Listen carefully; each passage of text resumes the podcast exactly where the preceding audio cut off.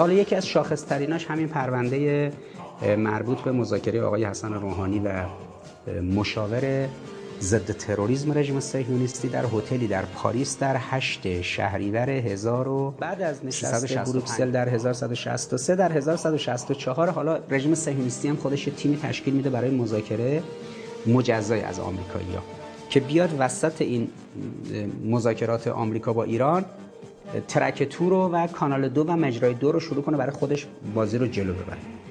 آقای هاشمی به شدت عصبانی میشه در حدی که بلند میشه اینو از اتاق میندازه بیرون. که تو چرا بلند شدی سرخود توی اروپا جلسه گرفتی و بلند شدی سرخود رفتی توی آمریکا جلسه گرفتی با اینا و حالا پیغام پسخام آوردی؟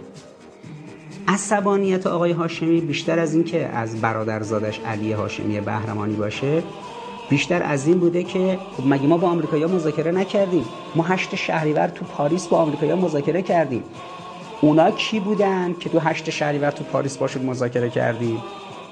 اینایی که توی بروکسل سوم شهریور مذاکره کردن و 28 شهریور این علی هاشمی رو بردن توی شهر واشنگتن توی آمریکا باش مذاکره کردن پیغام پسخام دادن دستش آورده برای من. اینا کیان؟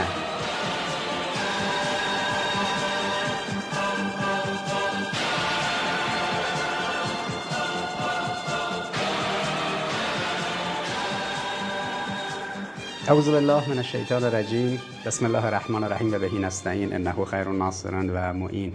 سلام عرض می‌کنم خدمت همه دوستانی که صدا و تصویر ما رو در شبکه های مختلف اجتماعی میشنوند یا می‌بینند.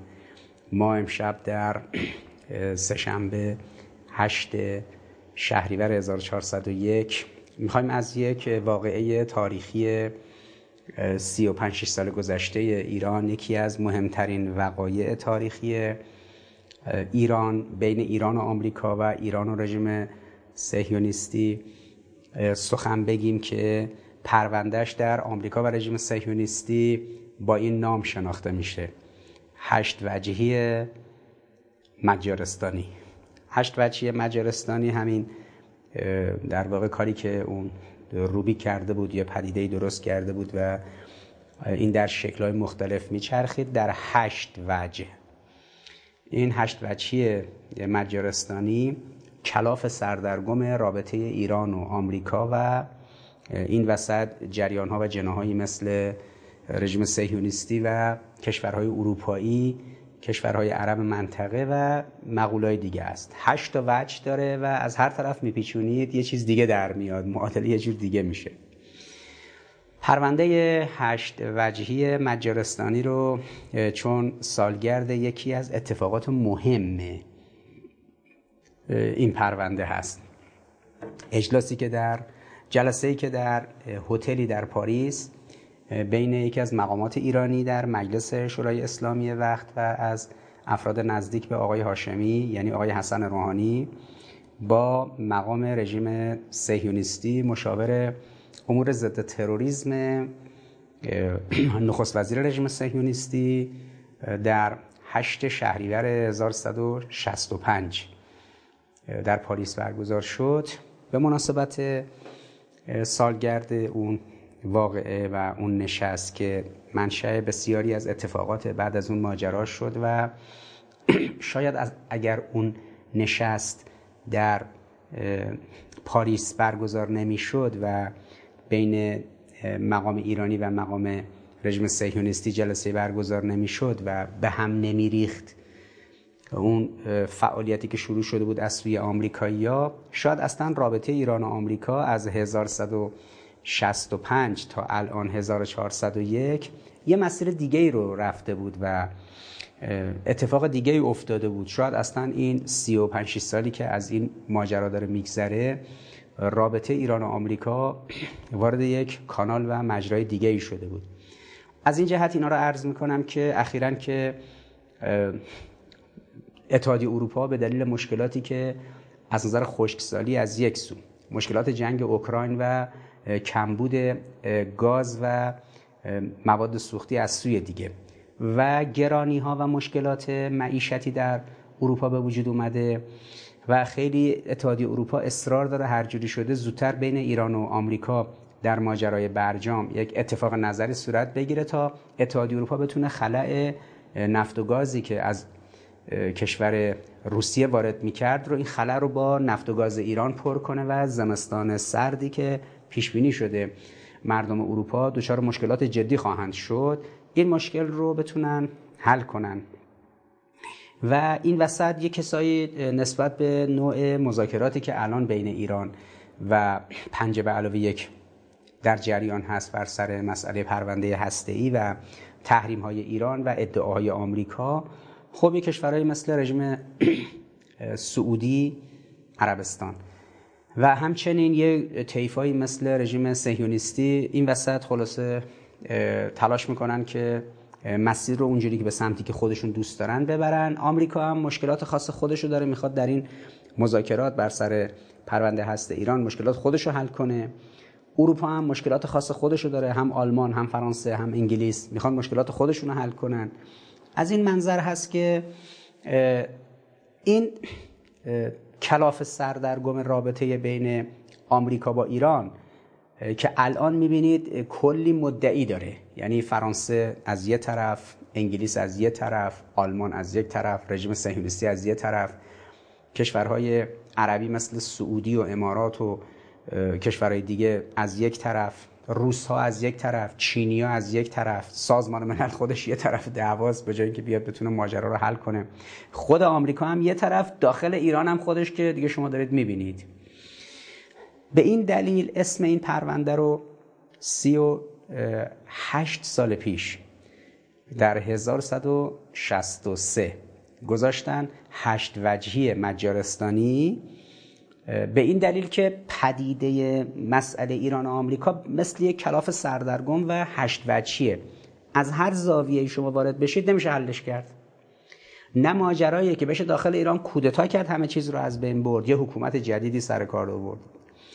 نه ساختار جوریه که با یه حمله نظامی و جنگ نظامی بشه با ایران مسئله رو حل کرد. نه تحریم اقتصادی جواب میده. نه اینکه بالاخره ایران و آمریکا برن بشینن پای میز مذاکره با هم دیگه کوتابیان از مسائلشون با هم دیگه مراوداتی داشته باشن دیگران ساکت می نشینن بسیار دیگه هستن که یا خطر داره براشون رابطه ایران و آمریکا و منافعشون به خطر میفته یا اینکه اصلا موافق نیستن که این اتفاق بیفته یا اینکه دوست دارن از قبل این مناسبات و رابطه برای خودشون یه کلاهی ببافن یه حس و حال خاصی دارن یه کیسه دوختن.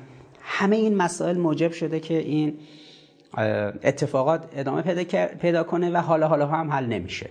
اما بالاخره بازخانی سوابق این قضیه می‌تونه به ما یک چشماندازی بده از اینکه در گذشته چه اتفاقاتی افتاده و قطعا در آینده چه ابعادی خواهد داشت. من در دیپلماسی امنیتی تصمیم دارم امشب که این ماجرا رو مشخص کنم چون بالاخره در 7 سال گذشته به دلیل اینکه این موضوع رو من مجبور شدم در فضای دانشگاهی مطرح کنم در یک سخنرانی در دانشگاه امیر کبیر هنگامی که می‌رفت که برجام به تصویب برسه. سه ماه مونده بود که برجام به تصویب برسه و رژیم صهیونیستی همینطوری که الان هر روز در رسانه ها علیه مذاکره کنندگان و علیه آمریکا و اروپا و اقداماتی که در دیپلماسی در پنجه به علاوه یک داره انجام میشه مدام مقامات رژیم صهیونیستی موضع می‌گیرن و اعتراض می‌کنن. حتی دیروز پریروز نه سه چهار روز پیش بود فکر می‌کنم. این لاپید گفته بود که باید مذاکره کننده ها اصلا ترک کنن اروپایی ها و آمریکایی ها اصلا میز مذاکره رو ترک کنن همشون برن یه همچین خط و نشونایی می‌کشن برای طرف مذاکره کننده غربی یعنی اروپایی و آمریکایی. خب این اون موقع ها هم همین نکات بوده و یک اختلالی در این مذاکرات انجام می شده که هیچ وقت مسئله مذاکره ایران و آمریکا به نتیجه یعنی به سرانجام نرسه. حالا اگر یه موقع به یه سرانجام می‌رسیده می‌شده برجام که بعدش دوباره یه اتفاقاتی میافتاده اون طرف آمریکایی میومده پاره می‌کرده کاری که دونالد ترامپ کرد و ماجرا به هم ریخت. هم در تعیین چشمانداز آینده خیلی به ما کمک می‌کنه وقتی این ماجرا رو بررسی کنیم. هم در گرفتن درس های سیاسی و عبرت هایی که از این اتفاقات افتاده. خب اون موقع وقتی این ماجرا رخ داده بود من در دانشگاه امیر کبیر روز جشن هسته 1194 در همین 20 فروردین 1394 مجبور شدم که هشدار بدم که رژیم صهیونیستی داره در این ماجرا موش می‌دونه. یعنی مدام داره میگه مقامات ایرانی 25 سال پیش 30 سال پیش اومدن با ما اسرائیلیا نشستن مذاکره کردن. اینا نکنه دارن باجگیری می‌کنن نکنه دارن مسئله ایجاد می‌کنن نکنه کسانی هستن دستشون زیر ساتور دشمنه و تعهدی برای این ملت به بار بیارن. این ملت 100 سال پیش از عهدنامه ترکمنچای و گلستان و غیره صدمه خورده. و از اتفاقاتی که بین ایران و روس ایران و انگلیس ایران و فرانسه افتاد و بعد هم اتفاقاتی که بین ایران و آمریکا افتاد. و لذا باید مراقبت کرد که خب البته دولت غربگرای آقای روحانی از من شکایت کرد. یکی از جنجالی ترین پرونده های سیاسی تاریخ بعد از انقلاب اسلامی و میشه گفت تقریبا حساس ترین پرونده سیاسی که دستگاه قضایی جمهوری اسلامی به اون رسیدگی کرد. هفت تن از قدرترین قضات جمهوری اسلامی در یک فاصله از 1394 به مدت تقریبا 4 5 سال هفت تن از قضات خیلی مطرح و ارشد و شاخص دستگاه قضایی جمهوری اسلامی در دادگاه های مختلف که این پرونده باز شد و مدام با فشار دولت دولت آقای روحانی این پرونده باز می شد دستگاه قضایی مستندات رو می‌دید. به نفع من رأی می‌داد. مجددا دولت اعمال فشار می‌کرد و این پرونده باز می‌شد. و امروز من حکم هفت قاضی ارشد جمهوری اسلامی در طول اون چند سال رو در این پرونده دارم که تقریبا چهار, پا، چهار پنج بار این پرونده به اجبار باز شد و اون حکمای کلی صادر شد. به عنوان یکی از حساس ترین پرونده های سیاسی امنیتی در ایران که خب بعضی از سینماگرا و افراد شاخص در سینمای ایران الان اعلام آمادگی کردن که فیلمنامه این رو بنویسن. حدود تقریبا چهل و یک هزار و هشتصد صفحه سندی است که آمریکایی‌ها براش منتشر کردن. تقریبا هشت مجلد کتاب بیرون اون دستبندی اسنادی است که قوای سگانه آمریکا یعنی مجلس آمریکا کنگره دولت آمریکا و همچنین دستگاه قضایی آمریکا منتشر کردن. سه کمیسیون برای این ستا تشکیل شده که بررسی کنن این چه اتفاقی افتاد بین ایران و آمریکا و چرا به این فاجعه ختم شد در دوره دولت ریگان؟ 1365 تقریبا میشه 36 سال پیش. و اون گزارش ها الان موجوده جمعش میشه حدودا 41800 صفحه. 8 مجلد کتاب در ارتباط با اون در آمریکا منتشر شده که اون 8 مجلد کتاب هم هست که کار رو به خوبی نشون میده. یکی از مقاطع بسیار حساس تاریخ انقلاب اسلامیه. یکی از مراحل و مقاطع بسیار مهم رابطه ایران و آمریکاست رابطه ایران و اروپاست. رابطه آمریکا با, با کنتراها در نیکاراگواست. موشدوانی رژیم سهیونیستی وسط این ماجرا هاست یکی از کیس های مطالعاتی بسیار مهم در دیپلماسی امنیتی بین قدرت های مطرح قدرتی مثل ایران مثل آمریکا. و هنوز زوایای گسترده از این روشن نشده چون حالا بخش آمریکایی که منتشر شده آمریکایی ها گفتم که حدود 41800 صفحه سند براش منتشر کردن. بخش رژیم سهیونیستی کاملا مخفی مونده. رژیم سهیونیستی حتی عواملی که در این ماجرا را داشت رو کشتند. آمیرام نیر که از طرف رژیم سهیونیستی آمده بود پای میز مذاکره و این بعدا تصمیم داشت که این رو در قالب یک فیلم سینمایی منتشر کنه و پرونده رو در قالب فیلم مستند منتشر کنه. چون بالاخره داماد یه خانواده ای بود در رژیم صهیونیستی که اون خانواده خانواده مطبوعاتی بودن. در 1988 آمیرام نیر که یک سرهنگ ارتش رژیم صهیونیستی بود دو سال بعد از ماجرای مذاکراتی که انجام شد با حسن روحانی و با تیمی که از طرف ایرانی ها پای کار بود این فرد یعنی آمیر آمنیر که مشاور ضد تروریسم و نخست وزیر رژیم صهیونیستی هم شیمون پرز هم اسحاق شامیر در همون دو دوره بود در یک سانحه هوایی در مکزیک کشته شد که اون سانحه کاملا مشکوک بود یک عملیات ترور بود با وجودی که با هویت مخفی داشت سفر می‌کرد ولی شناسایی شده بود و اونجا کشتنش که بیرون رژیم صهیونیستی هم باشه بیفته گردن دیگران. حذفش کردن زمینه که چند بارم به خونش دستبرد زدن و مستنداتی که نزد بیوش بود رو ازش دزدیدن بخش آمریکایی منتشر شده حاوی بسیاری از اطلاعات. بخش رژیم صهیونیستی حداقلش منتشر شده و بخشایی منتشر شده که به جریانی که در ایران باشون مذاکره می‌کرده. یک سرنخهایی رو بده و اطلاعات اونا منتشر شده. بخش داخلی در ایران متاسفانه نه تنها سعی نکرد که شفاف کنه و کاملا آگاهی بخشی کنه ماجرا رو روشن کنه بلکه متوسل شد به دادگاه و داغ و درفش و بگیر و ببند و که ساکت کنه اما به هر جهت که از نقاط قوت جمهوری اسلامی در مواجهه با این مسائل نفوذ مسئله ضرباتی که دشمن اینجوری می‌زنه و ارتباطات مخفی که گرفته میشه. و یکی از نقاط قوت قوه قضایی جمهوری اسلامی که در پرونده های این چنینی فشارهای زیادی رو از سوی قوای دیگه تحمل می‌کنه ولی در نهایت اون رأی نهایی رو صادر می‌کنه که تو بعضی از این مراحل حتی انقدر فشار روی قوه قضایی زیاد بود که در حد اینکه مثل همین اتفاقی برای فیلم گاندو افتاد. هنگامی که سریال گاندو از تلویزیون پخش می‌شد در تلویزیون جمهوری اسلامی فصل اولش که پخش می‌شد دولت آقای روحانی نامه رسمی رو منتشر کرد از سازمان مدیریت برنامه ریزی. تشکیلات آقای نوبخت این نامه هم توی شبکه های اجتماعی و وبسایت ها موجوده. که به مدت سه ماه فعلا بودجه صدا و سیما رو نپردازید. ببینیم کی به کیه چی به چیه. یعنی حتی وقتی می‌خواستن از اهرام فشار خودشون استفاده کنن بودجه مثلا فرض کنید سازمان رو فعلا نگه داشتن گروگان می‌گرفتن تا آقا این فیلم چیه دارید پخش می‌کنید که موافق سیاست ما نیست.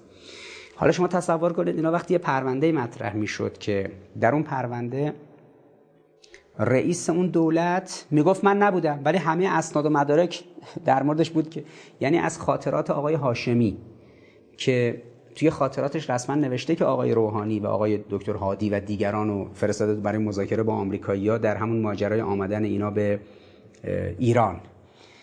بعد اینجا آقای روحانی می‌گفت ما اصلا نبودیم. حالا خودش اصلا نمی‌گفت. حالا اون اعضای معاونت حقوقیش می شکایت می‌کردن که اصلا آقای روحانی اصلا نبوده در این ماجرا. بابا آقای هاشمی خودش میگه من روحانی رو فرستادم برای مذاکره کردن. و بعد اتفاقاتی که میفته و مستندات دیگه ای که در این چارچوب بود. به هر جهت برای ما سخته که ببینیم یک ارتباطاتی با دشمنان این ملت هست حالا به هر قیمتی به هر دلیلی. و بعد کسانی نخوان اینا رو شفاف کنن.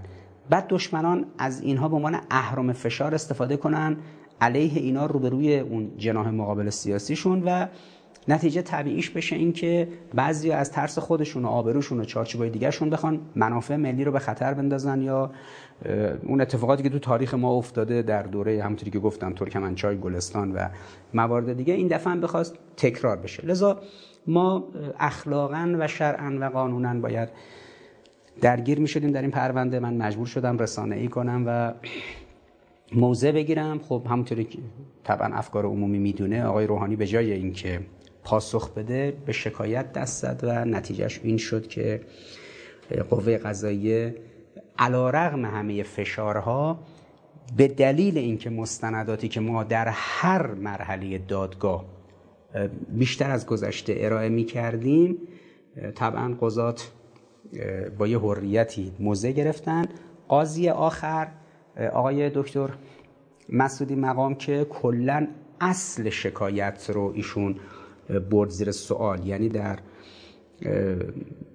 به اصطلاح اون حکم آخری که اعلام شد اصلا شکایت رو از اساس وارد ندونست که آقا این با توجه به مستندات و موارد دیگه و مسائل جنبی اصلا از اول نباید شکایت می شده حالا اینکه حالا اصرار کردن هر دفعه اومدن به هر دلیلی پرونده رو باز کردن که خب طبعا منتفی شد. اما بالاخره الان ما این نظرات این هفته قاضی رو هم داریم از قاضی اول آقای سعادت مهر تا قاضی آخر آقای مسعودی مقام که برگ زری نیست بر حریت بخشای مهمی از دستگاه قضایی جمهوری اسلامی که با وجودی که فشار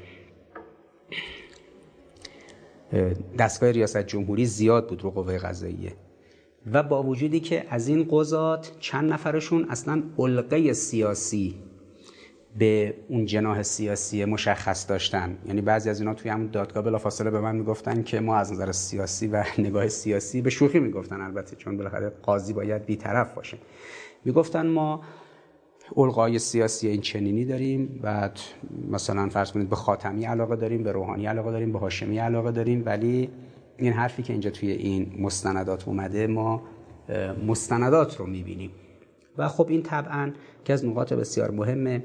حالا من چون خاطرات دادگاهام و این تقریبا 18 سالی که درگیر تعداد بسیار زیادی پرونده بودم نزدیک 8 9 تا وزیر از من شکایت کرد سه چهار دو سه تا رئیس جمهور از من شکایت کرد حجم زیادی پرونده سیاسی نزدیک 4 5 جلد مستندات این دادگاه های جور و جور من هست که بخشی از خود همین تاریخ سیاسی حساس اخیر ایران محسوب میشه. این انشالله حالا آماده میشه بعدا منتشر خواهد شد در یه وقت مختزی به عنوان نمونه های مسائل جرم سیاسی.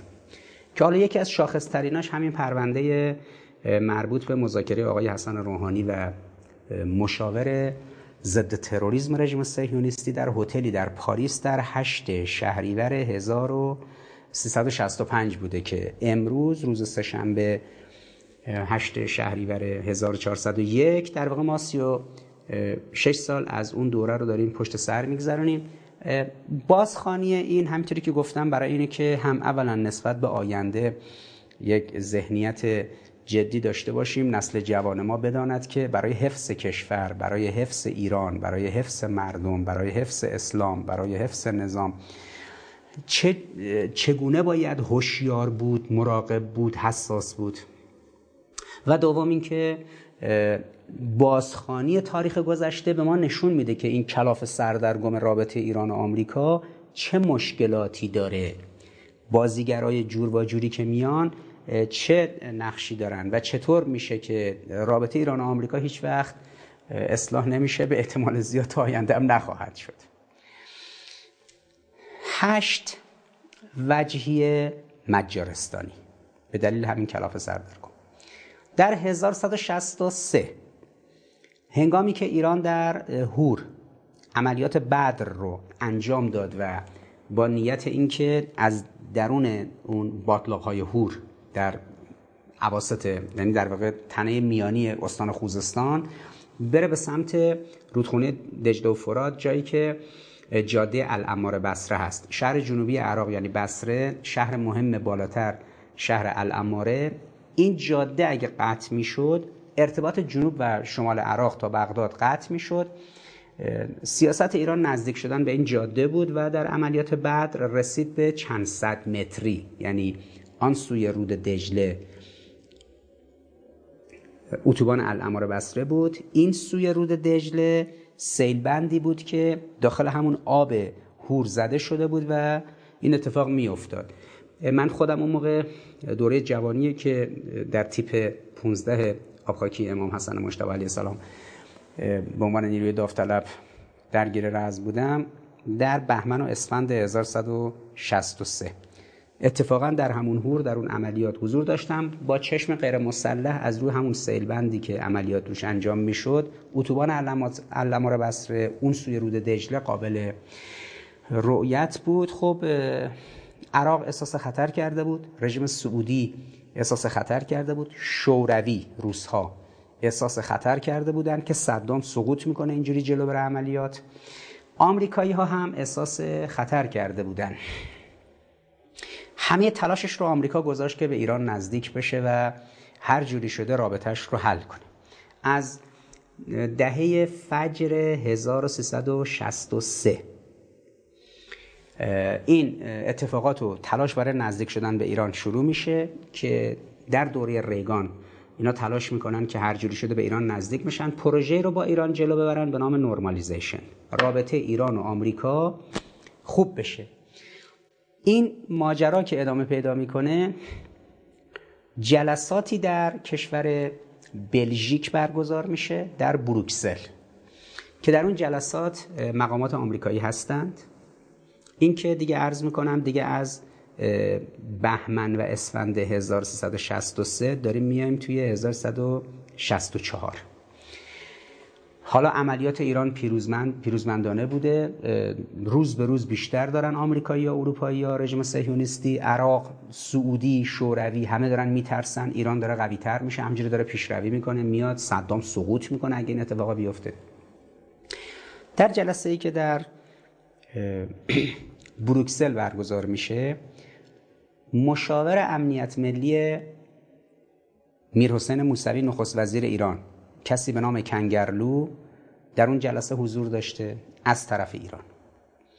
از طرف آمریکا مقاماتی که بودن یکی از مقامات سازمان سیا به نام کیو حضور داشته. بعد سگو حضور داشته کیو حضور داشته. یک فرد اسرائیلی به نام امیرام نیر که اینا نمی‌دونستن کسی که تو جلسه هست روبروشون نشسته اسرائیلیه مشاور ضد تروریسم رژیم نخست وزیر رژیم صهیونیستی. اون هم آمریکایی‌ها بهش گفته بودن اومده بوده تو جلسه. دلالان اسلحه و کسانی که این موارد رو پیگیری می‌کردن اونها هم که در واقع دیپلماسی غیر رسمی رو دنبال می‌کردن اونها هم یه جلسه بودن محتوای جلسه اونجوری که آمریکایی‌ها منتشر کردن اینه که میریم به سمت نرمالیزاسیون با ایران. حتی بعد از جلسه گفته شده که بلند میشن با همدیگه روبوسی می‌کنن یعنی کار تموم میشه و میریم که مشکلات ایران و آمریکا رو حل کنیم و میریم که دیگه ما نرمالایز کنیم رابطه رو. طبع ایرانی و آمریکایی با هم یکی بشه تطبیع صورت بگیره عادی سازی بشه سازش به وجود بیاد. جلسه اول خیلی خوب و خوش تمام میشه در بروکسل و در اروپا. میاد در مرحله دوم بعد از عید در بهار 1364 این جلسات ادامه پیدا می‌کنه. رژیم صهیونیستی عجله داشته. رژیم صهیونیستی میگه باید یه جوری بشه زودتر.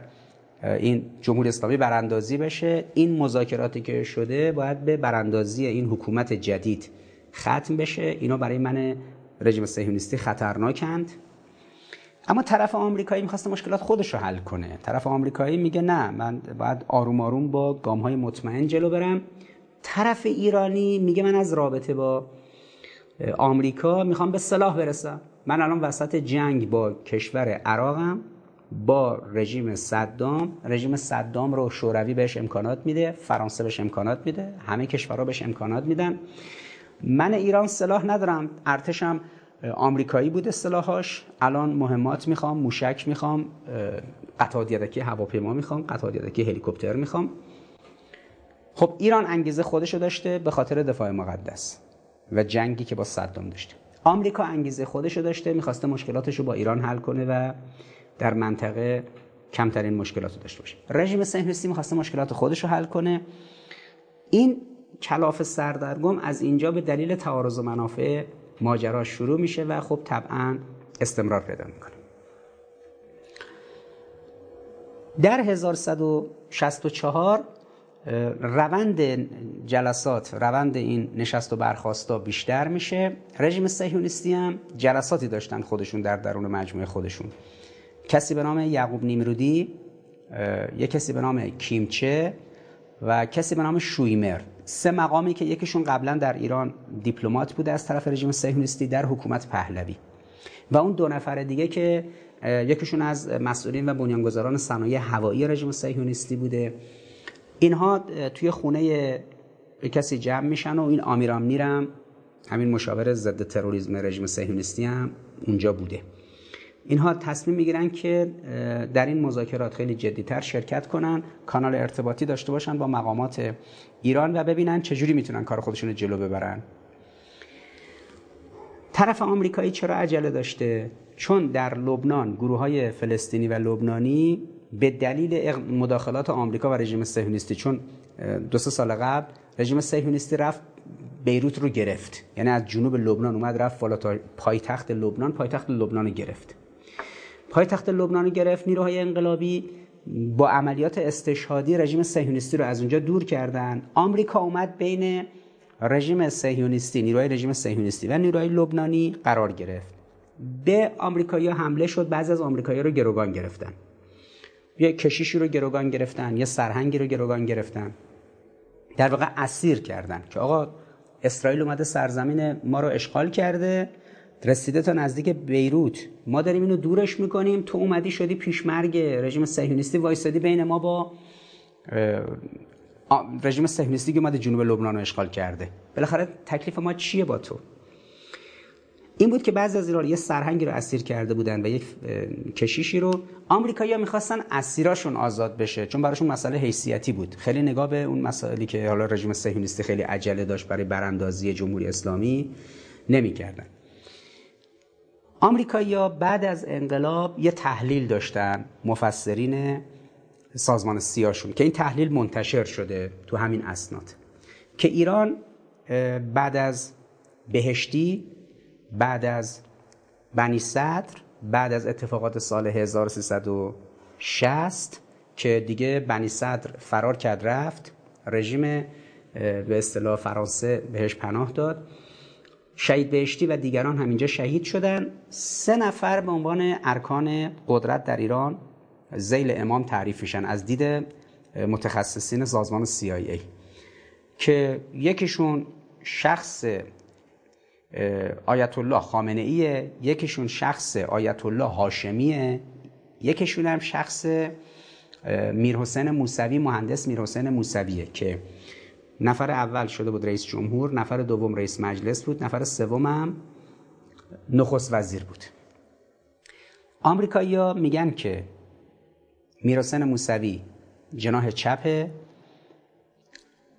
شخص خامنه ای جناح راست هاشمی مدریت هاشمی میان روه ما باید یک پنجره پیدا کنیم باز کنیم به هاشمی که در واقع میانه این دوتاست تلاش سازمان CIA از 1360 به بعد این بوده اونجوری که تو این اسناد نوشتن که بین این جناح چپ به نمایندگی از میر حسین و این جناح راست به نمایندگی از آقای خامنه ای آقای هاشمی میان روی این وسط باید باشه. یه پنجره باید به این پیدا کنیم که این پنجره رو بالاخره مشخص می‌کنن این پنجره میشه آقای روحانی. حالا چهار سال گذشته در 1164 بعد از نشست بروکسل در 1163 در 1164 حالا رژیم صهیونیستی هم خودش تیمی تشکیل میده برای مذاکره مجزای از آمریکایی‌ها که بیاد وسط این مذاکرات آمریکا با ایران ترک تو رو و کانال دو و مجرای دو رو شروع کنه برای خودش بازی رو جلو ببره. دقیقا در همین دوره ها هست که ایران پیروزی های دیگه رو به دست میاره هم در هور هم در بخش های دیگه. انتهای سال 1364 ایران از خاک خودش دیگه میره بیرون از رودخونه اروند عبور می‌کنه میره شبه جزیره فاو رو در جنوب عراق می‌گیره. ارتباط عراق با دریا رو قطع می‌کنه. ارتباط عراق با خلیج فارس رو قطع می‌کنه. برای آمریکا این خیلی شکاوره.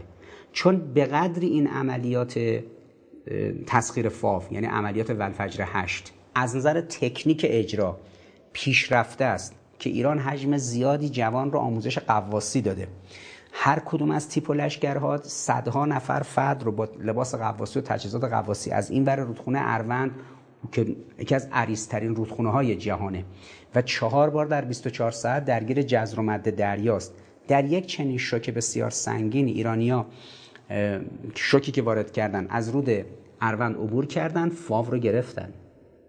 خیلی آمریکا نگران بود. اینها همه نگران شدن که ایران از چه روش ها و چه تکنیکایی استفاده می‌کنه. 45 روز اون درگیری طول کشید و ایران تثبیت کرد حضورش رو در فاو. این در بهمن 1364 بود که تا اسفند طول کشید. حالا ایران سلاح بیشتری می‌خواست. در عملیات ولفجر هشت سیستم های موشکی هاگ که آمریکایی است ایران از قبل از انقلاب داشت. اینها پدافند هوایی اصلی ایران بودن که در منطقه دو سوی رود, ب... رود اروند موفق می شدن که هواپیمای عراقی رو بزنن. در عملیات ولفجر هشت بیش از هفتاد فروند هواپیمای عراقی توسط نیروی هوایی ایران زده شد. یا حالا هواپیمای F14 اینا رو در از آسمون می‌زدن یا سیستم موشکی پدافند هوایی هاگ از داخل خاک ایران یا اونایی که برده بودن منتقل شده بودن به داخل خاک عراق در شبه جزیره فاف. خب ایران نیاز به مهمات آمریکایی داشت دیگه چون موشک‌ها و امکانات ایران تجهیزات هواپیماش همه آمریکایی بود. در این مرحله بود که خب ایران اصرار بیشتری داشت که در این مذاکرات به خرید سلاح برسه. آمریکایی هم بیشتر اصرار داشتن زودتر ایران با گروه های فلسطینی و لبنانی ارتباط بگیره. اسیرای آمریکایی آزاد بشن. رژیم صهیونیستی هم از عجله ایران و آمریکا می‌خواست استفاده کنه کار خودش رو انجام بده. آمریکا یا قول میدن که سلاح بیارن. یه کسی بوده دلال اسلحه به نام خاشقچی. یه دلال اسلحه ایرانی بوده به اسم قربانی فر اینا میشن واسط که سلاح می‌خوان از آمریکا بخرن. آمریکا با پاسپورت ایرلندی میان ایران. این که عرض می‌کنم روز چهار خرداد 1164 یعنی الان از مذاکرات ایران و آمریکا یک سال و دو سه ماه میگذره. یعنی از اون جلسه ای که کنگرلو رفته بود توی بلژیک و مقامات آمریکایی با هم دیگه جلسه گرفته بودن. این روند و خط timeline ش رو توی اسناد وقتی نگاه می‌کنیم الان مثلا 15 ماه گذشته. حالا دیگه در خرداد 1164 آمریکایی‌ها میان که نرمالیزیشن کنن رابطه ایران و آمریکا خوب بشه دشمنی ها کدورت ها کنار بره مشکلات حل بشه. ریگان یک کیکی میفرسته. کلید یک کلیدی که نماد کلید شهر واشنگتنه. برای مثلا قفل باز کردن قفل رابطه ایران و آمریکا. یک کلیدی میفرستن. یک کلت که رو دستش روکش طلایی بوده کلت تزئینی از اینایی که مقامات کشورها به همدیگه هدیه میدن. و یک انجیل کتاب مقدس مسیحیت. که ما آمریکایی هم مثل شما ایرانی ها که الان انقلاب کردید به نام اسلام و باور به قرآن دارید حالا ما آمریکایی هم کتاب خودمون رو میفرستیم ما هم پایبند به انجیلیم. این هم کلت ما خودمون رو سلام می‌کنیم سلامون رو میدیم دست تو تو ایرانی. این هم کلید پایتخت آمریکا. این هم شیرینی همین الان خیر انشالله بله رو بگید. دیگه رابطه ایران و آمریکا خوب بشه نرمالایز بشه. این اتفاق مهم که میفته و این محموله رو که میفرستن. همراش حجمی از موشکای تاو برای هلیکوپترها و موشکای هاگ برای سیستم پدافند هوایی ایران هم ارسال می‌کنه. اما یه اشتباهی می‌کنن آمریکایی ها آمریکایی‌ها برای اینکه هنوز این مسئله رابطه ایران مذاکره با ایران رو علنی نکردن. کنگره و سنا در آمریکا خبر ندارن که همچین اتفاقی داره میافته. دولت آمریکا داره به اصطلاح پوششی این کارو می‌کنه. خیلی این مذاکره مذاکره علنی و اوریانی نیست. نمی‌دونن تهش چی در میاد. دریادار جان پون دکستر. و فرد اصلی که از قبل مقدمات فراهم کرده سرهنگ الیور نورس. و عنصر اصلی مشاور امنیت ملی رئیس جمهور آمریکا یعنی رونالد ریگان کسی به نام مک فارلین که همین یکی دو سال گذشته از دنیا رفت. سرهنگ الیور نورس دریادار جان پوندکستر و کسی به نام مک فارلین. اینا عناصر اصلی صحنه بودن از سازمان CIA کیو یک کسی به نام سگو یک فردی دلال بوده تو این قضیه به نام حکیم. از این کشورهای دیگه بوده. خود اون خاشخچی این قربانی فر اینا که تو بیرون مرزا این تیمی هم که میان این تیمی که میاد یعنی کیو بوده سگو بوده خود مکفارلن بوده نورس بوده همه این گروه ها که میان یه اسرائیلی هم باشون بوده سرهنگ آمیرام نیر مشاور ضد تروریسم. شیمون پرز و اسحاق شامیر دو نخست وزیر رژیم صهیونیستی در اون دوره ها ولی نمیگن آمریکایی‌ها که یه اسرائیلی هم با ماست. یعنی بزرگترین اشتباه آمریکایی‌ها این بوده که در طول مذاکرات بین ایران و آمریکا همیشه در جلساتشون چه در جلسات بروکسل چه در جلسات فرانکفورت چه در جلسه ای که میان داخل تهران در هتل همین هتل استقلال اینجا جلسه می‌گیرن هر کجا میرن همیشه یک مقام رژیم صهیونیستی رو همراه خودشون میارن. قافل از اینکه اون مقام رژیم صهیونیستی می‌رفته یه برنامه ریزی می‌کرده که دور از چشم آمریکا بیاد با ایران رابطه بگیره کارهای خودش رو حل کنه. تازه نه به اسم رژیم صهیونیستی به اسم آمریکایی‌ها یعنی کلا اون ماجرا توسط رژیم سهیونیستی به هم زده شد. حالا باید دید منافع رژیم سهیونیستی چی بوده که سال 1300 از مذاکرات 1163 در بروکسل تا مذاکرات 1164 در چهار خورداد یک روز بعد از سالگرد آزادی خرمشهر.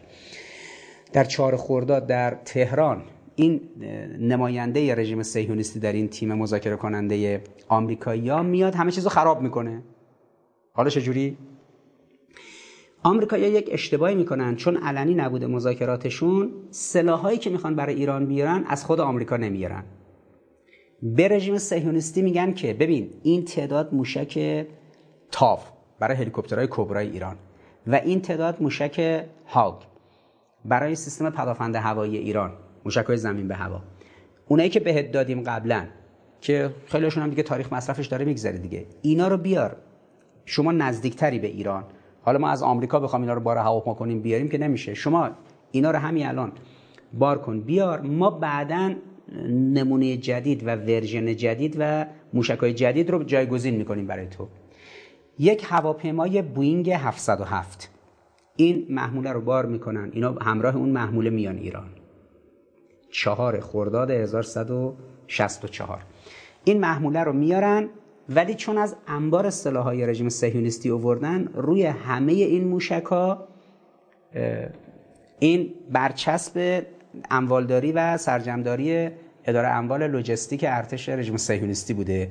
یعنی هر موشکی یه برچسبی روش بوده که این شماره اموالش توی اموال انبار مهمات موشکی رژیم صهیونیستی چنده. شمارهش مشخص بوده. این اتفاق که میفته اینا این سلاح ها رو میارن. اطلاع داده میشه به آقای کنگرلو به آقای میروسن موسوی نخست وزیر و به آقای هاشمی رئیس مجلس ایران که فرماندهی جنگ رو عهدهدار بوده در از طرف امام این فرمانده جنگ بوده. آقای هاشمی سه نفر رو کاندیدا می‌کنه که به عنوان نامزد مذاکرات برن جلو. آقای حسن روحانی آقای هادی دکتر هادی و آقای فریدون وردی نجات از ساختار اطلاعات سپاه. این سه نفر رو اونجوری که تو خاطرات خود آقای هاشمی اینه که عرض می‌کنم در خاطرات خود آقای هاشمیه که این سه نفر رو از مجلس و از دستگاه اطلاعاتی میفرستن برن مذاکره کنن با آمریکایی‌ها. اینا هنگامی که میرن سلاح ها رو می‌بینن متوجه میشن سلاح ها از اسرائیل اومده. و ناراحت میشن که شما قرار نبوده سلاح اسرائیلی بیارید. حالا اسرائیلیا بعدا همینو کردن یه بهانه ای و وقتی مذاکرات به هم خورد رفتن در کشورهای عربی. تبلیغ کردن که ایران از اسرائیل سلاح می‌خره.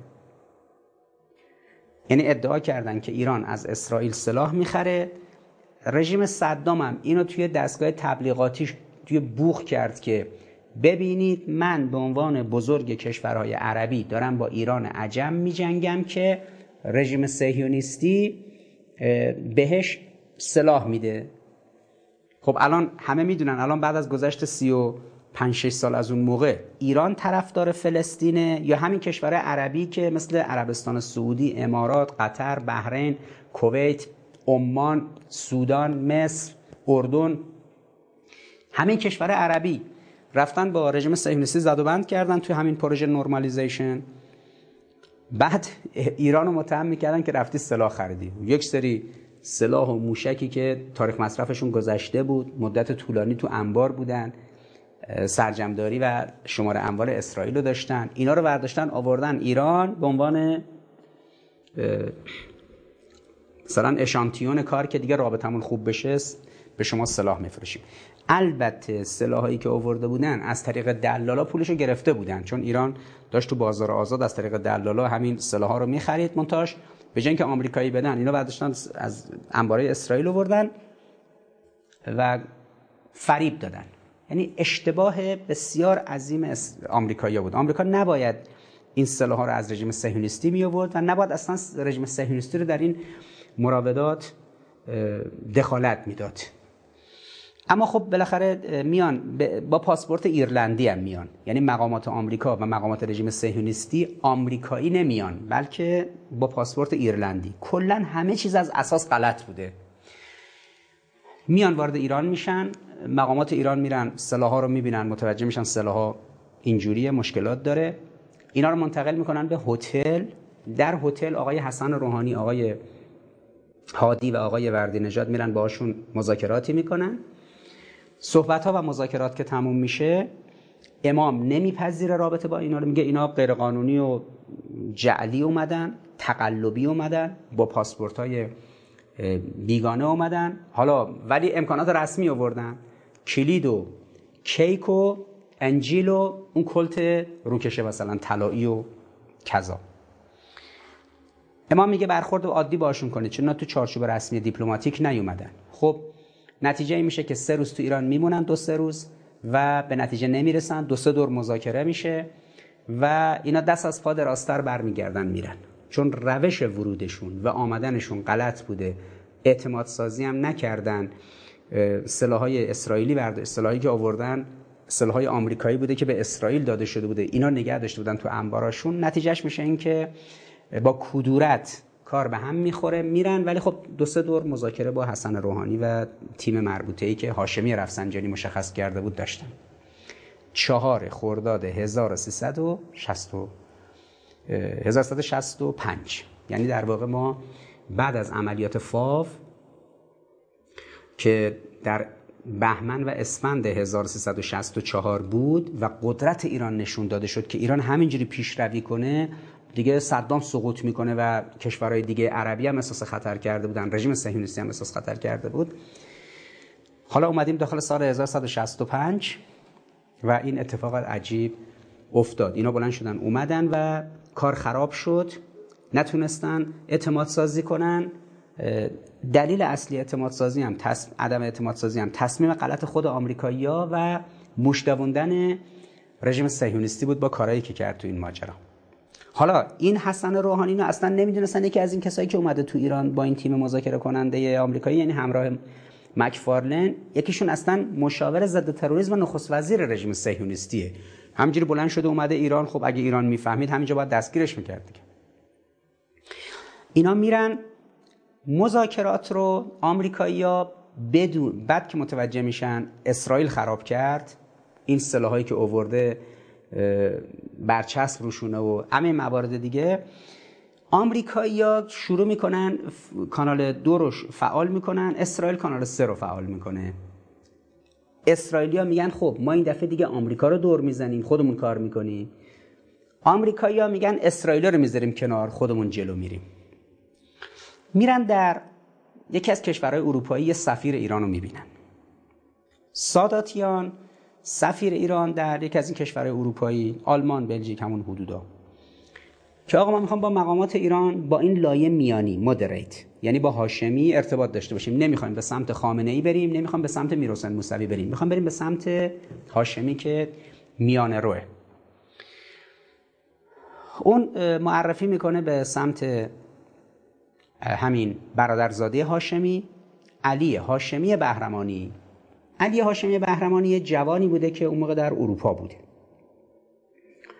حالا اون ماجرای دلالای اصله هم تو ذهنتون داشته باشید. اون حکیم و اون گروه هایی که بودن به اونها پیشنهاد داده میشه که آقا مقام آمریکایی اومده به شما دلالای اسلحه گفته که شما که از طرف ایران اومدید دارید با ما مذاکره می‌کنید که سلاح بخرید ما می‌خوایم با این بدنه معتدل درون حکومت ایران با این هاشمین ارتباط داشته باشیم. با کی باید ارتباط داشته باشیم کانال میره به سمت این کانال سمت و سوی خودش رو می‌بره به سمت کسی به نام علی هاشمی بهرمانی برادرزاده آقای هاشمی که آقای هاشمی بزرگش کرده. این برادرزادهش رو بزرگش کرده و مثل بچه خودش بوده. یعنی در واقع خیلی برای آقای هاشمی هم مهم بوده این آدم. نتیجهش میشه این که باهاش یه جلسه ای می‌گیرن یه تعاملاتی برقرار می‌کنن و همطوری که طبعا احتمالا خیلی از دوستان می‌دونن. روز سوم شهریور 1365 در اروپا در بروکسل توی بلژیکی ارتباطی باش برقرار می‌کنن مقامات سازمان CIA و همون دلالای اسلحه.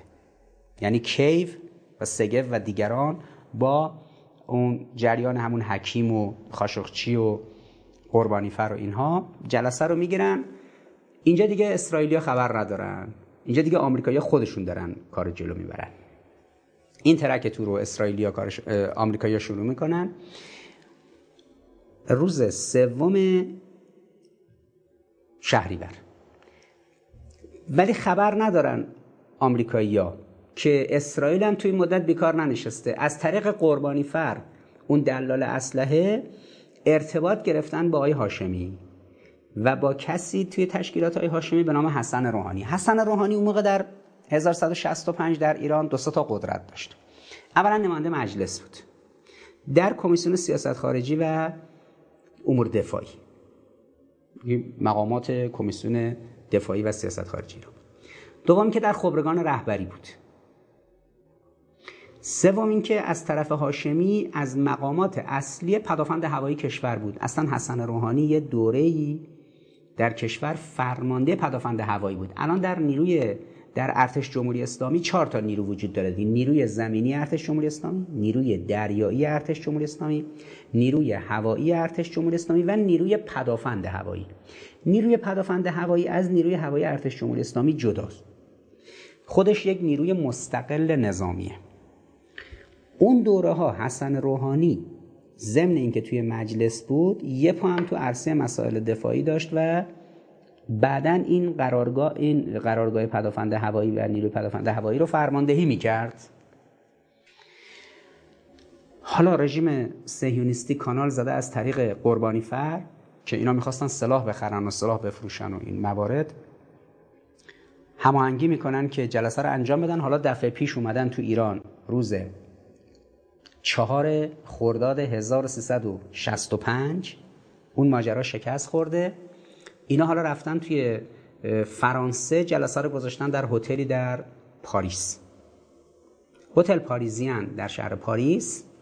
محل این اتفاق بوده 8 شهریور 1165 یعنی از چهار خرداد 1165 تا 8 شهریور 1365 دو ماه و سه چهار روز. شست و سه چهار روز بعد این مذاکرات انجام میشه. حسن روحانی فکر می‌کنه طرف آمریکاییه. اونجوری که نواری که رژیم صهیونیستی منتشر کرده پیاده کرده منتشر کرده در روزنامه یدیود آهارونوت 1373 یعنی هشت سال بعد روزنامه یدیود آهارونوت یه طرف نوار رو پیاده کرده منتشر کرد. که حسن روحانی اونجا میگه که ما با شما آمریکایی ها می‌خوایم تعامل داشته باشیم با سخنان خمینی مخالفیم. این بحثایی که خمینی دیروز پریروز کرد در مورد عدم رابطه با آمریکا ما اینا رو قبول نداریم. این حرفها افراطیه. شما آمریکایی‌ها باید محکم جلوی خمینی در بیاید تا او عقب نشینی کنه. حالا اینکه چقدر این حرفا درسته یا غلطه خب طبعا یه طرف دعوا اینو گفته دیگه. اینو رژیم صهیونیستی گفته. این طرف اینور به جنگ بیاد شفاف کنه و مشخص کنه چی بوده یه طرف گفته آقا اصلا کلا هر کی در این زمینه حرف زد بفرستیدش دادگاه. اما برجت اونجا از فهوای متن پیاده شده ای که منتشر شده توسط یدیود هارونوت این برمیاد که روحانی نمی‌دونسته که این طرف اسرائیلیه. فکر می‌کرده طرف آمریکاییه. جالبه که خود امیر امنیرم میگه که ما آمریکایی‌ها که به عنوان ابرقدرت هستیم نمیگه اسرائیلی میگه ما آمریکایی‌ها. چه کار باید بکنیم؟ اون میگه باید مثلا این کارو بکنید. بعد نکاتی اونجا مطرح میشه که متن هم انگلیسیش هست هم به زبانهای گوناگونش هست. یه جستجو کنید. همین که تو اسنادی که منتشر شده روی وبسایت های ما هست و کانال های شبکه اجتماعی مجموعه اندیشکده ما هست. اینا رو می‌تونید اصلش رو ببینید. هم ترجمه شده فارسیش رو هم به زبانهای گوناگون دیگش رو. آقای روحانی اونجا نمی‌دونسته با طرف اسرائیل داره مذاکره می‌کنه و یه حرفایی می‌زنه علیه نظام علیه انقلاب برای اعتماد سازی با طرف آمریکایی و اینجوری باید عمل بشه و هزینه هایی که داخل لبنان داره میشه اینطوریه و از این دست مباحث. هشت شهریور 1365 آقای روحانی برمیگرده آمیرام نیرم برمیگرده.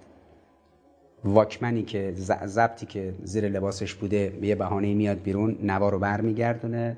اون نوار رو اون طرف نوار رو می‌ذاره برای ضبط و میره بقیه رو ضبط می‌کنه و ماجرا تموم میشه.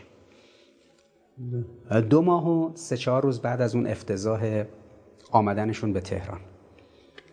حالا قافل از اینکه قبل از اینکه اینا توی پاریس با هم دیگه روز هشت شهریور جلسه بگیرن اسرائیلیا با حسن روحانی پنج, پنج روز قبلش در سوم شهریور برادرزاده آقای هاشمی رو آمریکایی‌ها تو بلژیک بهش نزدیک شدن و سازمان سیا بهش نزدیک شده ارتباط گرفته.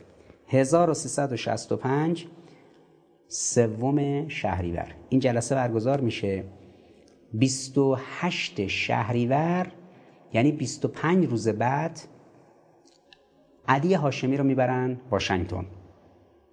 یعنی کاملا مقدمات فراهم میشه. می‌بینن که این ظرفیت مناسبی داره که از طریق این مطالبشون رو برسونن به آقای هاشمی.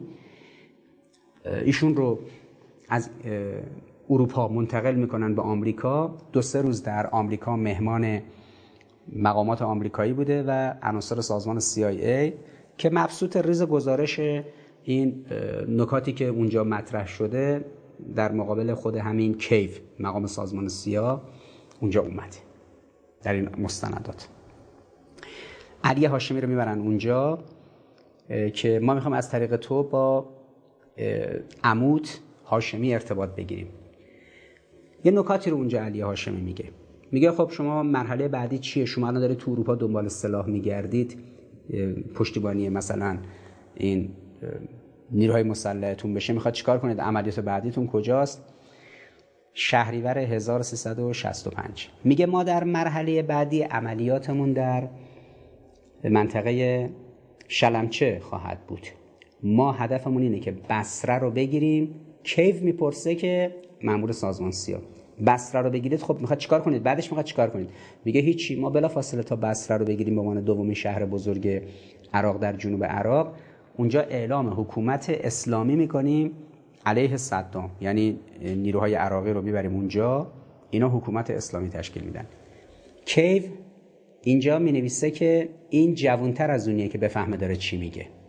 اما متوجه میشن که این یه اطلاعاتی داره. می‌دونه که عملیات بعدی در منطقه شلمچه هست. در سه ماه بعد اونجا سه چهار ماه بعد اونجا دو تا عملیات شد. سه ماه بعد. کربلای چهار. که چون عراقی خبر داشتن دلیل خبر عراقی هم همین حرف علی هاشمی بهرمانی بود که اونجا مستر کیف می نویسته که این اونجوری گفت مطالب رو لودات اون عملیات اونجا به شهادت تعدادی از نیروهای ایرانی می انجامه که این اتفاقی چند سال پیش تو ایران افتاد 175 شهید قواس پیکر متحرشون بعد از گذشت مثلا بیش از 30 سال اومد ماجرای همون کربلای 4 و کربلای پنج. کربل پنج هم تو همون منطقه انجام می‌شد. خب دیگه همه توانش و شوروی و آمریکا و همه این کشورهای حامی رژیم صدام گذاشتن که ایران نتونه بصره رو بگیره. عملیات کربلای پنج به عنوان بزرگترین عملیات ایران و سهمگینترین عملیاتی که از دو طرف بیشترین نیرو از دست رفت و 45 روز 50 روز طول کشید یک نبرد بسیار سهمگین تقریبا سنگین ترین عملیات در دفاع مقدس عملیات کربلای پنج بود. و اطلاع. رژیم صدام از کجا حساس شد رو این منطقه از دوره از سخنانی که علی هاشمی گفته بود و حالا اینا خود آمریکایی ها اینا رو منتشر کردن که اینو وقتی از بروکسل آوردنش به واشنگتن اونجا بعدا وقتی صحبت شد این گفتش که قرار بسره رو بگیریم و اونجا اعلام حکومت اسلامی کنیم یک حکومتی تشکیل بشه مثل جمهوری اسلامی ولی در جنوب عراق. خب. علی هاشمی 28 شهریور در واشنگتن بوده برمیگرده ایران. برمیگرده ایران در مهر ماه میره دیدن عموش. میره دیدن عموش میگه که ماجرا اینجوری شد. در اروپا ما رو دیدن صحبت کردن با ما مقامات آمریکایی گفتن می‌خوان با شما ارتباط بگیرن مشکل ایران و آمریکا رو حل کنن رابطه برقرار بشه. ما رو منتقل کردن به واشنگتن. در واشنگتن صحبت کردیم نکاتی مطرح شد. موارد هم اینجوری بود. آقای هاشمی به شدت عصبانی میشه در حدی که بلند میشه اینو از اتاق میندازه بیرون. که تو چرا بلند شدی سرخود توی اروپا جلسه گرفتی و بلند شدی سرخود رفتی توی آمریکا جلسه گرفتی با اینا و حالا پیغام پسخام آوردی؟ عصبانیت آقای هاشمی بیشتر از اینکه از برادرزادش علی هاشمی بهرمانی باشه بیشتر از این بوده که خب مگه ما با آمریکایی‌ها مذاکره نکردیم؟ ما هشت شهریور تو پاریس با آمریکایی‌ها مذاکره کردیم. اونا کی بودن که تو هشت شهریور تو پاریس باشون مذاکره کردیم؟ اینایی که توی بروکسل سوم شهریور مذاکره کردن و 28 شهریور این علی هاشمی رو بردن توی شهر واشنگتن توی آمریکا باش مذاکره کردن پیغام پسخام دادن دستش آورده برای من. اینا کیان آقای هاشمی به هم میریزه. که این مذاکره یه جایش اشکال داره. اونی که حسن روحانی هماهنگ شده بلند شده رفته اون چی بود؟ این چی بود؟ حالا این وسط اسرائیلیا نمی‌دونن که آمریکایی‌ها یه کانال دیگه ای زدن برادرزاده هاشمی رو بردن. آمریکایی‌ها نمی‌دونن که اسرائیلیا کانال زدن با نماینده هاشمی یعنی حسن روحانی مذاکره کردن. هاشمی که الان اولین کسیه که متوجه شده که دو تا خط مذاکره وجود داره. کدومش اصلیه کدوم فرعیه کدوم درسته کدوم غلطه. آقای هاشمی زودتر فهمیده حالا ریخته به هم. بالاخره این ماجرا یواش یواش صداش در میاد. امام متوجه میشه عصبانی میشه از دست اینا. و ماجرا به جایی می‌رسه که امام حالا توی مهر وقتی این ماجرا لو رفت امام دستور میده به آقای هاشمی که آقای هاشمی باید بره این موضوع رو به مردم بگه. آقای هاشمی هم می‌ذاره. ماه بعد در 13 آبان که روز تسخیر لانه جاسوسی روز مبارزه با استکبار و روز مرگ بر آمریکاست میره جلوی لانه جاسوسی در سخنرانی اونجا. میگه که ها سه چهار ماه پیش اومدن اینجا چهار پنج ماه پیش اومدن اینجا شیرینی آوردن کلت آوردن کلید به رابطه و دوستی آوردن و اینجوری شد. ماجرا رو توضیح میده و میگه اینا به روش غلطی اومدن لذا ما به هم زدیم. دیگه نمیگه که فازهای مذاکراتی و ابعاد دیپلماتیکش چی بوده. با لو رفتن این ماجرا که از داخل اینجا از طریق دفتر اون مرحوم آقای منتظری که قائم مقام رهبری بود یک سری از این اطلاعات نشت کرده بود در بعضی نشریات لبنانی. و سوری و اونجا منتشر شده بود توی لبنان. حالا آقای هاشمی هم اومد ماجرا رو با زاویه نگاه خودش منعکس کرد توی آمریکا سر صدا شد. مجلس آمریکا و گروه مخالف ریگان یعنی گروه دموکرات ها متوجه شدن آمدن یقه ریگان رو گرفتن. قافل از اینکه ری، ریگان سلاح میفروخته به ایران برای ایران که داشته تو جنگ میجنگیده سلاح آمریکایی می‌خواسته. به این دلالای اسلحه سلاح می‌داده میفروخته به ایران. پولش رو می‌گرفته به کنتراها یعنی نیروهای ضد ساندنیستا. یک کشور نیکاراگوه یک گروهی اومده بودن سر کار که بهشون می‌گفتن ساندنیست. این دانیل اورتگا بود. همین رئیس جمهور فعلی کشور نیکاراگوه اینا تقریبا انقلابشون همزمان با ایران پیروز شد دیگه. 1979 1980 همون ماهایی که انقلاب ایران پیروز شد انقلاب نیکاراگوه هم پیروز شد. البته اینا چپ بودن چپ مارکسیستی و متأثر از فیدل کاسترو در کوبا بودن. دانیل اورتگا. گروه ضد انقلابی که می‌خواست دانیل اورتگا رو بکشه پایین انقلابش رو شکست بده. این کنتراها پول سلاحشون و پول اقداماتشون از طریق قاچاق سلاحی که آمریکایی‌ها می‌کردن به دلالایی که برای ایران سلاح می آوردن برای دفاع مقدس از طریق اینا فرو... تامین می‌شد. خیلی چیز عجیب بود. حالا این کلاف سردرگم یه بخش دیگه هم پیدا کرد. تا اینجا دعوای ایران بود و اروپا بود و آمریکا بود و رژیم صهیونیستی و کشور عرب منطقه. حالا پای ماجرای نیکاراگو هم اومد وسط. به این دلیل بهش میگن هشت وجهی مجارستانی. کنگره گیر داد که باید تحقیق تفحص بشه بازرسی بشه. یه کمیسیون تشکیل شد به نام کمیسیون تاوار. یه کسی به نام تاوار توی همین کنگره آمریکا و سنای آمریکا. این فرد کمیسیون زیر نظرش تشکیل شد و این کمیسیون تاوار یک گزارش تهیه کرد که چند جلده در همین 41800 صفحه بخشش مربوط به همین تاور مقام قوه قضاییه آمریکا تحت عنوان قاضی والش. اون یک کمیته تحقیقاتی جدا توسط قوه قضاییه تشکیل داد به نام کمیسیون والش. یک کمیسیون کمیسیون والش کمیسیون کمیسیون تاور یک کمیسیون هم که توی دولت آمریکا تشکیل شد و ماجرا رو بررسی کرد.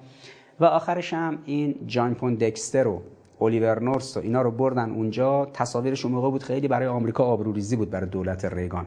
اینا دستاشون گذاشتن رو انجیل و دستاشون گرفتن بالا و قسم خوردن که درست بگن و خلاص محاکمه شروع شد. دریادار جان پوندکستر که در واقع متهم اصلی بود که این چه گندی بوده زدی و خود مکفارلین و خود الیور نورس و خیلی ها مجبور شدن استعفا بدن. خیلی اتفاقات تو اون ماجرای افتاد. اصلا یک مدتی چند ماهی کلا تو رسانه های جهان همین مبحث خبر افتضاح به ایران کنترا بود. اسم گذاشتن ایران کنترا. همون گروه کنتراها و ماجرای ایران ترکیب شده بود پرونده ایران کنترا. کاملا آبروی دولت رونالد ریگان رو برد. و رونالد ریگان رئیس جمهور جمهوری خواه آمریکا که وسط دعوا با شوروی بود سر قضیه جنگ ستارگان. حالا یه دفعه ماجرای پیش اومد ماجرا ایران رو برن نرمالیزیشن کنن عادی سازی کنن رابطه با ایران رو حل کنن. ایران هم اومده بود که رابطه حل بشه. آمریکا طرحهای براندازی حکومت ایران کنار بذاره ایران هم مخالفت رو کنار بذاره. آمریکا به ایران به چون تجهیزات ارتش ایران آمریکایی بود. آمریکا مهمات لازم ایران رو بده ایران هم در جنگ کار رو جلو ببره. آمریکایی‌ها قول داده بودن که این کارا رو انجام بدن. ایران هم قول داده بود که مساعدت کنه. رژیم صهیونیستی اومد همه چیزو به هم زد. آقای هاشمی حالا حیرت زده که حسن روحانی رفته بود جلسه درست بود تو پاریس؟ یا علی هاشمی تو بروکسل ارتباط گرفتن باهاش بعد منتقلش کردن به شهر واشنگتن دی سی؟ کدوم درسته؟ چون نگاه می‌کرد می‌دید اینی که علی هاشمی داره میگه خالصتره چون منتقلش کردن واشنگتن. اما اونا کی بودن اومدن توی پاریس جلسه گرفتن؟ اصلا هنوز آقای هاشمی فکر نمی‌کرده که اسرائیلیا تو نشستی که در تهران بوده در واقع مقام رژیم صهیونیستی هم اومده. حالا اسرائیلیا دور زدن اینا رو بردن توی پاریس جلسه گرفتن البته بعدا معارف یک پایگاه به اصطلاح رسانه ای رژیم صهیونیستی. چند سال بعد فکر می‌کنم 1994 بله تقریبا 20 سال پیش یه گزارش منتشر کرد که روحانی غیر از آمیرام نیر با چند نفر دیگه هم مذاکره کرده که استناد کرد به روزنامه های انگلیس که در روزنامه های انگلیسی گفته شده که مقام ایرانی با سه نفر از مقامات رژیم صهیونیستی غیر از آمیرام نیر. با سه نفر جلسه داشته هم در پاریس هم در لندن. با کیمچه با یعقوب نیمرودی و با شویمر. این سه تا پیرمردی که در واقع ادعا شده که یه همچین ارتباطاتی داشتن و روزنامه های انگلیسی گفتن این پایگاه اطلاع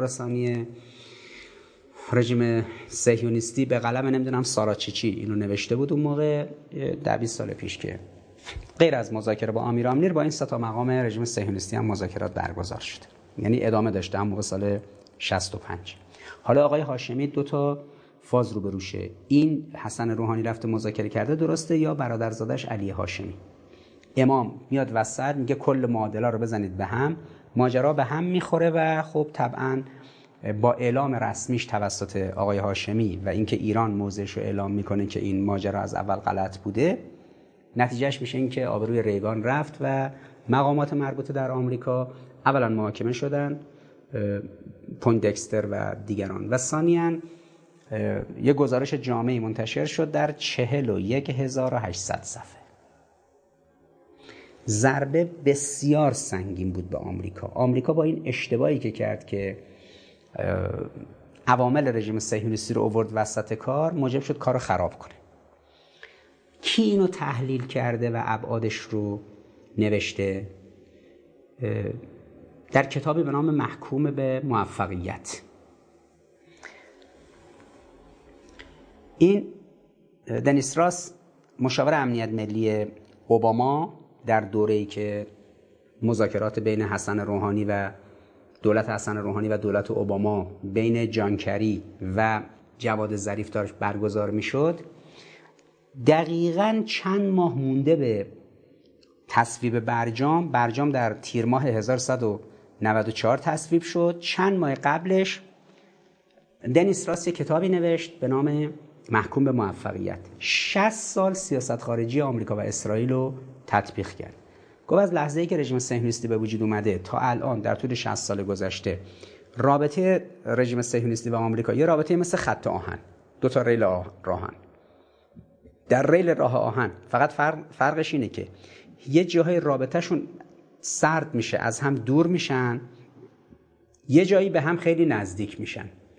یکی از مقاطعی که رابطه اسرائیل با آمریکا سرد میشه از هم دور میشن هنگامی است که اسرائیلیا دور می‌زنن آمریکایی‌ها رو میان با میرن با بدنه میانه رو حکومت ایران یعنی با هاشمی رفسنجانی و حسن روحانی ارتباط می‌گیرن مذاکره می‌کنن و مذاکرات آمریکا که داشت می‌رفت نرمالایز کنه رابطه ایران و آمریکا رو خراب می‌کنن. اونجا دنیس راست تو کتابش اینو ماجرای مذاکره حسن روحانی رو توضیح داده. و بعد اینو به عنوان ضربه ای که اسرائیل به رابطه ایران با خود به رابطه آمریکا با خود اسرائیل زد. انقدر ضربه شدید بوده که جورج بوش پدر که بعدا میشه رئیس جمهور تو آمریکا در اون دوره معاون اول رئیس جمهور آمریکاست یعنی معاون اول رونالد ریگانه. جورج بوش پدر بلند میشه از واشنگتن میره در تلاویو به مقامات رژیم صهیونیستی میگه بابا ما داریم رابطه رو با ایران خوب می‌کنیم. شما چرا اومدید مشت خرابش کردید؟ و اونجا دنیس راس در این کتاب محکوم به موفقیت توضیح میده که رابطه اسرائیل با آمریکا محکوم به موفقیت. اما یه جاهای اسرائیل یه خطاهایی کرده که این رابطه سرد شده دوباره گرم شده دوباره سرد شده. حالا ای حالا این اتفاق خلاصه افتاد و این وضعیت به وجود اومد چنان رابطه سرد شد که آمریکایی‌ها سال بعد در 1165 وقتی که در همون سال 65 ایران عملیات کربلای 5 رو انجام داد و نزدیک شد به بصره سال بعد آمریکایی‌ها خودشون دیگه اومدن وسط صحنه برای جنگ. آمدن به بهانه اسکورت نفکش ها اومدن توی خلیج فارس درگیر شدن با ایران. و این درگیری ادامه پیدا کرد. کلا دیگه هر نوع احتمال رابطه برقراری رابطه بین ایران و آمریکا کلا منتفی شد. آمریکا مستقیما در جنگ اومد از صدام حمایت کرد. سرهنگ فرانکونا چند سال پیش یک برنامه به اصطلاح live رو توی اسکایپ با مرحوم آقای طالب زاده رفت و رسما اعلام کرد که به عنوان سرهنگ سازمان سیا که مامور بوده وقتی در جبهه های جنگ صدام سلاح شیمیایی علیه ایران استفاده می‌کرده. این از طرف سازمان سیا و طرف سفارت آمریکا مامور بوده بره مطمئن بشه که حتما استفاده کرده. چون نباید ایران پیروز می‌شد. کمک می‌کردن سلاح شیمیایی و همه چیز به رژیم صدام می‌دادن که صدام بتونه ایران رو عقب برونه. و ضمنا تو خود دریا هم که آمریکایی‌ها اومده بودن مستقیما با ایران درگیر بودن و اون زد و خوردایی که توی دریا انجام شد. خب هرچی این استکاکا بیشتر می‌شد و زد و خوردای نظامی بیشتر می‌شد احتمال از سرگیری رابطه ایران و آمریکا به حداقل می‌رسید. کیا نفعش رو میبردند رژیم صهیونیستی. هی این تقابل رو برجسته کرد برجسته کرد تا اینکه خیالش راحت بشه که سالی چند میلیارد دلاری که داره می‌گیره به عنوان اعانه همین کاری که الان دارن به دولت اوکراین می‌کنن. اروپا و آمریکا همجوری کلی پول و امکانات و سلاح میدن به اوکراین. رژیم سعودی هم سالی چند میلیارد دلار از آمریکا بلاعوض می‌گیره. کمک های زیادی از اروپا می‌گیره. حالا باید بالاخره یه بهانه درست می‌کردن دیگه. لذا این اتفاقات که افتاد خب یه دوره ای که از 1163 شروع میشه در اجلاس اول جلسه اولی که کنگرلو از ایران میره و اون ماجراها در کشور بلژیک رخ میده. تا 1164 که ادامه پیدا می‌کنه میاد می‌رسه به ماجرای 65 در 65 میان ایران خراب می‌کنن کار رو برمیگردن. بعد دو تا فاز میشه. حسن روحانی از یه طرف علی هاشمی از یه طرف اونا رو آمریکایی‌ها میبرنش. اینم اسرائیلیا میان میشینن باش جلسه می‌گیرن. آقای هاشمی هم هاج واج این وسط مونده. کدومی که از این مذاکره کننده ها درسته؟ این ماجرا که از 63 شروع شد تا 64 در طول 18 ماه 19 ماه این روند مذاکرات ایران و آمریکا جوری خراب شد که کلا رابطه به هم خورد. تو جو داخل خاک آمریکا هم انقدر بد شد برای دولت آمریکا که مجبور شد خلاصه برای گزارش بده به کنگره و اون گزارشات 40800 صفحه و از اونورم توی نیکاراگوآ خیلی مسئله پیش اومد دیگه. حالا اونم بماند. این ماجرا تموم شد و بالاخره سال بعدم که جنگ سال 66 جنگ به یه مرحله دیگه وارد شد و 67 هم که جنگ تموم شد 68 هم که امام رحلت کرد و مقام معظم رهبری عنوان امام انتخاب شدن. آقای هاشمی هم شد رئیس جمهور و آقای حسن روحانی هم شد دبیر شورای امنیت ملی. آقای حسن روحانی به عنوان دبیر شورای عالی امنیت ملی جمهوری اسلامی 1368 شده دبیر شورای عالی امنیت ملی 1373 رفته 77 رفته دکترا گرفته یعنی دوره فوق لیسانس دکتراش توی انگلیس تو دانشگاه انگلیس ببینید چند سال طول کشیده. دبیر شورای عالی امنیت ملی جمهوری اسلامی دو هفته بار بلند می‌شده سوار هواپیما می‌شده می‌رفته توی آمریکا بره یه واحد درسی پاس کنه برگرده بیاد. حالا اینکه می‌رفته اونجا با کسی مذاکره می‌کرده دیداری داشته اوناشو دیگه یه چیزایی رژیم صهیونیستی گفته یه چیزایی روزنامه انگلیس گفتن. حالا اونا یه طرف است دیگه اونا بالاخره یه طرف دعوا دارن ادعا می‌کنن. این طرف که فعلا سکوت کرده.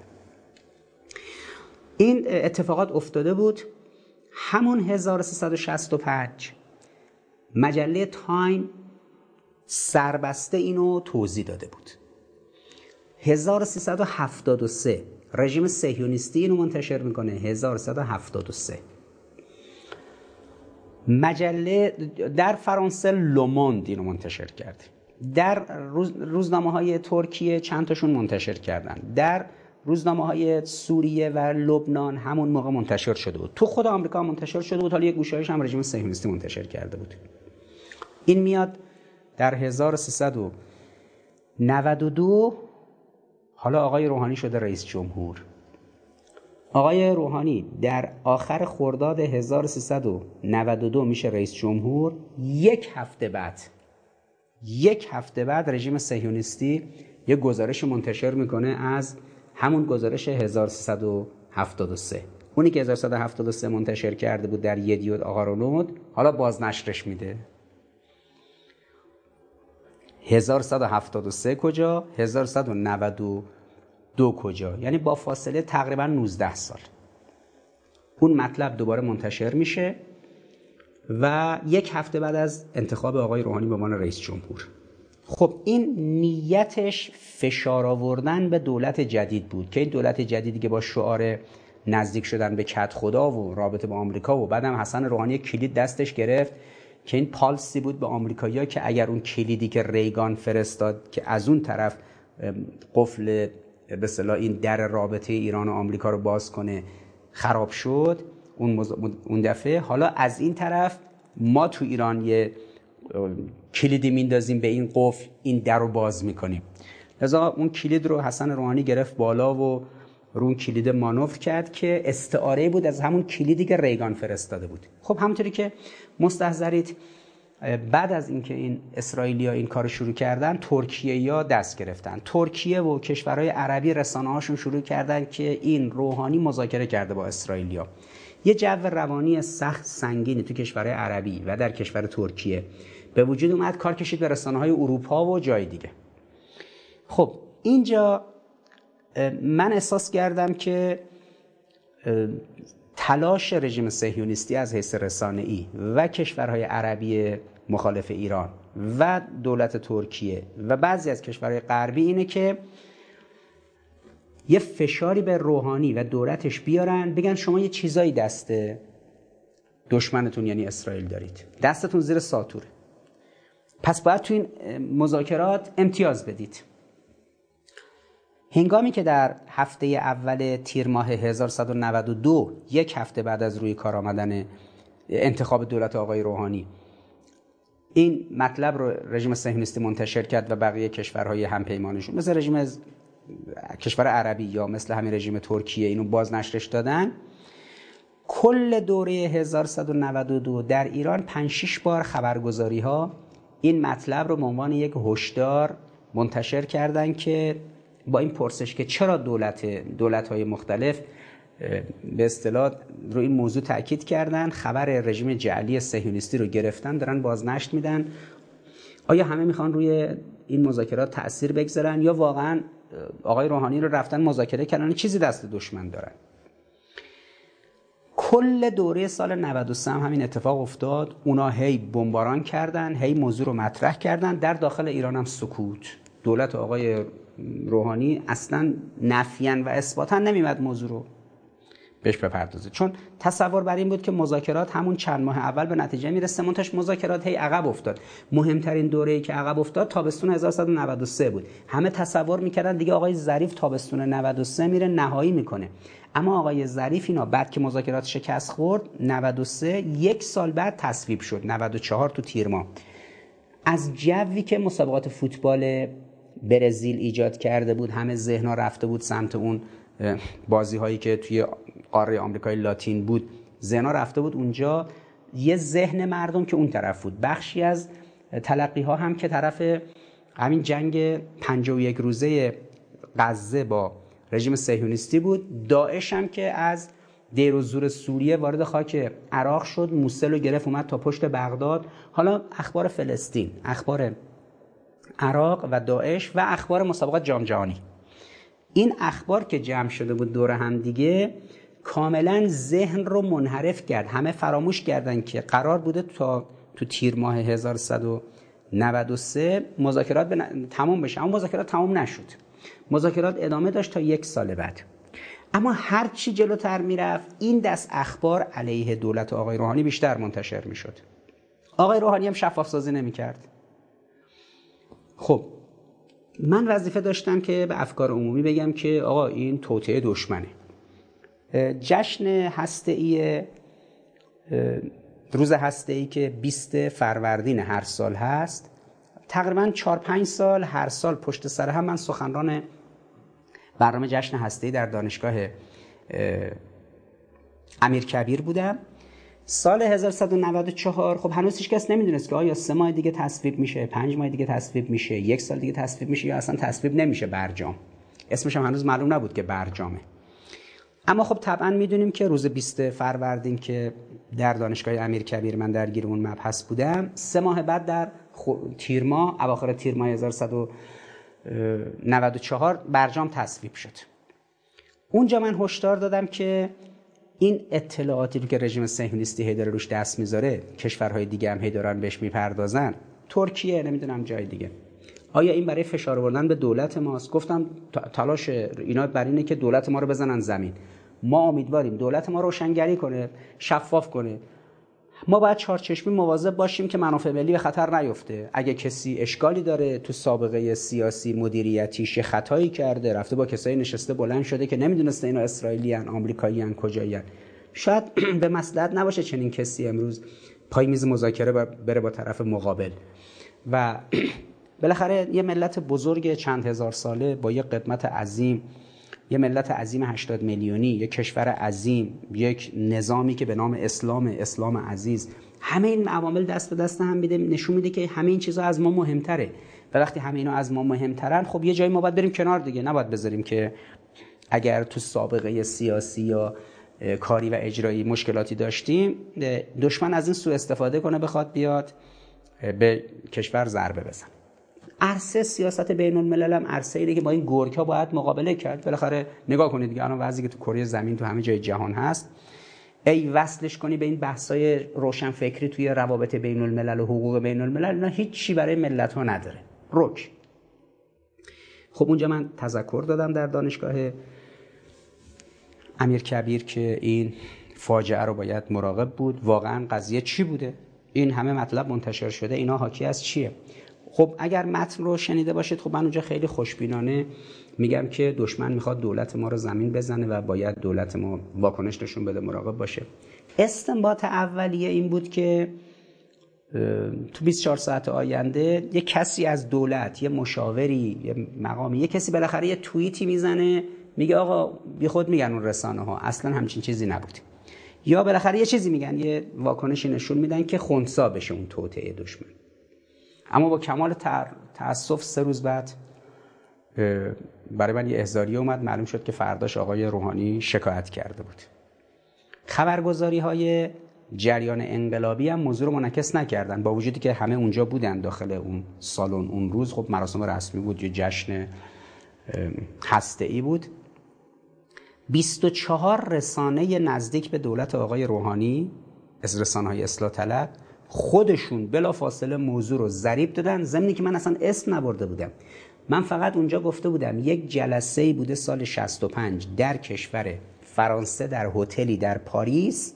یک کسی از طرف ایران رفته یک مقام رژیم صهیونیستی هم بوده. اونجا یه حرفای علیه امام زده شده. البته من داشتم صحبت می‌کردم بعضی موارد روی پرده آقایون پرزنت کرده بودن نشون داده بودن. اسم کسی رو نبردم. ولی در یک اشتباه فاحش رسانه‌ای جریان رسانه‌ای اصلاح طلب لیبرال سبز بنفش اینها همه با هم اومدن فریاد داد بیداد که عباسی داره تهمت می‌زنه به رئیس جمهور میگه رئیس جمهور رفته با اسرائیل مذاکره کرده. لذا یه جو رسانه‌ای خودشون درست کردن که بزرگترین اشتباهی بود که انجام دادن. و اشتباه دوم این بود که یه کسی رو دولت نذاش بیاد فردا یه توییت بزنه. نمی‌خواست حالا مصاحبه کنه موضع بگیره. که پاسخ دشمن داده شده باشه موضوع هم حل شده باشه. بلکه اونا رو ول کردن چسبیدن به ما. سه روز بعد احزاری اومد که شما فلان موقع بیاید. زمان دادگاه ما جلسه بازپرسی ما افتاد داخل خورداد. فکر می‌کنم یک ماه بعدش بوده که چل روز بعدش بود یک ماه بعدش بود. حالا یه اواخر اردیبهشت و اوایل خورداد همون سال. رفتم دادگاه و بازپرس یکی از بازپرس های خیلی شاخص و محترم اتفاقا اون روز که من رفتم یکی از پرونده های خیلی بزرگ بانکی اختلاس های بزرگ بانکی دادگاه اونا بود داخل همون اتاق این آقای بازپرس و قاضی اونا رو از زندان با ویلچر آورده بودن. زنجیر پاشون بود و با لباس زندان آورده بود آورده بودنشون. یه شاهد جدید آورده بودن. باید اینا اونجا یه توضیحاتی می‌دادن. خب من هم نشسته بودم با وکیل و اینها که نوبت ما بشه. بعد بعد از اونا ما بریم داخل رفتیم و این آقای باسپورس گفتش که آخه فلانی چطور ممکنه که رئیس جمهور مملکت رفته باشه مذاکره کرده باشه با رژیم صهیونیستی؟ گفتم والا منم از شما فکر می‌کردم منم خوشبینانه این حرفا رو زدم دیگه. گفتم که آقا دولت دشمن می‌خواد دولت ما رو زمین بزنه. لذا من پیشنهاد می‌کنم که دولت ما جواب اینا رو بده. منم مثل شما خوشبین بودم ولی مستنداتی که داریم اینو نمیگه. یک تقریبا 400 500 صفحه ما مستندات رو به پنج زبان آماده کرده بودیم. عبری عربی انگلیسی فرانسه و فارسی. چکیدش رو جمع کرده بودیم شده بود تقریبا 300 400 صفحه. برای اینکه ورق ورق نشه نظم داشته باشه اینو صحافی کرده بودیم. حالت یک کتابی شده بود که چه تماسی برقرار شده و چه اتفاقاتی پشتش بوده. همه مستندات هم اونجا آوردیم. حالا با همین روحیه معلمی من که همه چیز رو می‌خوایم مرتب باشه انگار یه پایان نامه است جمع جورش کنیم مرتبش کنیم. ما اینو یه قالبی تهیه کردیم. سریع هم توی چاپخونه خودمون صافیش کردن و بردیم دادگاه. آقای باسفورس من وقتی دادم دستش خب یه مثلا چهار تا برگ و نمی‌دونم یه پوشه و پرونده که نبود یه کتاب بود. ایشون تکه داد عقب و این کتاب رو باز کرد و این صفحات رو خیلی مرتب و منظم روی ساعت تقریبا نیم ساعت یا شاید هم کمی بیشتر چل دقیقه. ایشون همجوری با حوصله خوند و خوند و بعد که تموم شد گذاشت اونجا گفت این که خیلی بده این مستندات. گفتم آره دیگه خلاصه این مستندات خیلی بده. اینجوری که نمیشه بالاخره باید نسبت به اینا شفاف سازی صورت بگیره. اینجوری که نمیشه کسی به اصطلاح تو سابقه سیاسیش یه گیریگوری با دشمن داشته حالا رفته اونجا درس بخونه دکترا بگیره. یا روابط دیپلماتیکی داشته تو روابط دیپلماتیک نمی‌دونسته طرف آمریکایی اسرائیلی کجا. بالاخره الان یه گیروگوری وجود داره دیگه. بهتر شفاف بشه افرادی نباشن که خود نخواسته منافع ملی رو بدن بره هوا بره دیگه. بالاخره ما باید مراقب باشیم. ما ملتی هستیم این آذربایجان ازمون جدا کردن ارمنستان رو جدا کردن گرجستان رو جدا کردن. کشور آسیای میانه ترکمنستان و تاجیکستان رو جدا کردن افغانستان و پاکستان رو جدا کردن بحرین رو جدا کردن. ما چشممون ترسیده. بالاخره باید ذره هوشیار باشیم. خلاصه این آقای قاضی گفت والا این چیزایی که من می‌بینم حالا اینجا رو شما امضا کن. امضا کردم اون چیزا رو بعدم اثر انگشت بزنم ما رفتیم و ایشون سه چهار ماه بعد حکم صادر کرد و شکایت رو منتفی کرد. من تعقیب صادر کرد و گفت آقا جان اصلا شکایت وارد نیست. این چه معنی داره؟ این همه سندها و مستندات داره. میگه اینجوری بعدم به پنج تا زبان بعدم از سی سال پیش این مستندات وجود داشته. بالاخره تا الان باید موزه می‌گرفتید می‌گفتید نیست. دولت اعتراض کرد در پاییز 1194 و اینکه آقا چرا برداشتید؟ منع تعقیب صادر کردید و منتفی کردید. اینجوری که نمیشه. دوباره معاونت حقوقی نهاد ریاست جمهوری فشار آورد فشار آورد فشار آورد. پرونده رو دوباره باز کردن. یه قاضی دیگه. این دیگه تقریبا در بهمن 1194 بود. یعنی از جلسه بازپرسی دادگاه 1100 خرداد 94 حالا دومین مرحلهش سال 94 در بهمن ماه بود. خب قاضی دوم مجددا پرونده باز شد. ایشون رفتیم اونجا گفتش که خب نه این مستندات درسته و شکایت وارد نیست. دوباره ما برای بار دوم منع تعقیبمون صادر شد. 1395 مجددا فشار آورد دولت پرونده رو از نو باز کردن حالا اون معاون حقوقی قبلی ریاست جمهوری اون خانومه رو برداشتن یه کسی دیگر رو بردن گذاشتن جاش اینم تا اومد یه مصاحبه کرد. نباید به رئیس جمهور توهین کرد و از این فوری هم میرن تو این فازا که هر کی یه چیزی میگه فوری میشه توهین. خب فشار آوردن به قوه قضاییه قوه قضاییه دوباره پرونده رو باز کرد. حالا یه ادله برای فشارشون داشتن. من محضورم از اینکه اون ادله رو بگم که چه فشارهایی ناجوان مردانه ای آورده شده بود. یعنی مثلا یه قوه به اون قوه دیگه یه فشارهای عجیب و غریبی میاره که اون مجبور بشه دوباره پرونده رو باز کنه. ما دوباره رفتیم برای بار سومین بار. رفتیم دادگاه. قاضی گفتش که آقایونی اعتراضاتی دارن. بلند شدن اعتراضاتشون رو خوندن مقامات حقوقی معاونت حقوقی نادریست جمهوری. حالا جالبه اگر خود حسن روحانی هم کوتاه می اومد و مثلا دیگه پیگیری نمی‌کرد بعد از اینکه قوه قضاییه یکی دو مرحله منع تعقیب صادر کرده بود. یه سری کاسه داغتر از آش یه سری عوامل در این معاونت حقوقی نهاد ریاست جمهوری بودن. یه جماعتی یه چند نفری بودن. یکیشون بود پسر یه شهیدی بود اون یکی نمی‌دونم آذربایجانی. سه چهار نفر بودن. اینا اصلا شما نمی‌دونید. انگار ما به اینا گفتیم شما رفتید با سازمان موساد رژیم صهیونیستی جلسه گرفتید. اینقدر که اینها به اصطلاح صبح تا شبشون رو گذاشته بودن. هر جوری شده ثابت کنن که اینجوری نیست و انگار اصلا یه معمولیت ویژه دارن که توی تا موقعی که دولت آقای روحانی هست از قوه قضاییه درباره مذاکراتی که انجام شده یک مخالفتی بگیرن که بگن ببینید قوه قضاییه فلان کس رو محکوم کرد که ادعا کرده بود همچین مذاکره است. یعنی از اونجا به بعد هر کس فردا در تاریخ اومد گفت که آقا آقای روحانی رفته با آمیرامنیر مذاکره کرده. اینم مستنداتش. بگن حرف دروغه. بگن سندتون برای که حرف دروغه چیه؟ بگه نگاه کن قوه قضاییه جمهوری اسلامی گفته این دروغه. ما خودمون نمیگیم دروغه. قوه قضاییه جمهوری اسلامی گفته. قوه قضاییه هم متوجه شده بود که اینا حاضر نیستن خودشون موضوع رو کتمان کنن. هر جوری شده می‌خوان با حکم قضایی بگن حرف ما درسته چون قوه قضاییه گفته. حالا این چند نفر همین چهار پنج نفری که من حالا توی خاطرات روند دادگاه ها و مسائل حقوقی خودم آوردم که تو روانشناسی بعضی از این آدمایی که به خودشون میگن وکیل چه خباست و کینه ورزی و لجاجتی هست برای اینکه یه حقی رو بری باطل کنی تو دادگاه؟ حالا چون پشتت هم گرمه به یه جایی به نام ریاست جمهوری معاونت حقوقی نهاد ریاست جمهوری این چند نفر آدم اصلا چیزای عجیب غریبی بودن. خب شوخی که نیست. یه طرف دعوا حسن روحانیه یه طرف دعوا حسن عباسیه. حالا دو تا آدم افتادن مثلا تو این ماجرا قوه قضاییه وسط گیر افتاده می‌خواد مثلا تنگ تکلیف کنه. حالا یه چهار تا جوجه مثلا وکیل بلند شدن از اونجا اومدن به هر دری می‌زنن از ضرب و قدرت دستگاه اجرایی کشور استفاده کنن که قوه قضاییه تو باید محکوم کنی. حالا چرا؟ خب قاضی گفت آقا بالاخره برای سومین بار پرونده رو باز کردیم. حرف جدیدتون چیه؟ بلند شدن یه متن میخوندن. بله امام فرموده رژیم صهیونیستی اگر دستش رو نمی‌دونم به آب فلان بزنه اونجا نجسه. از کی تا رژیم صهیونیستی معتبر اعلام شده که اگه یه چیزی در مورد رئیس جمهور ایران گفت باید تو تریبونا مطرح بشه. بعد که خوب بیانیه‌شون رو خوندن حالا اینجا شده بودن دیگه طرفدار امام.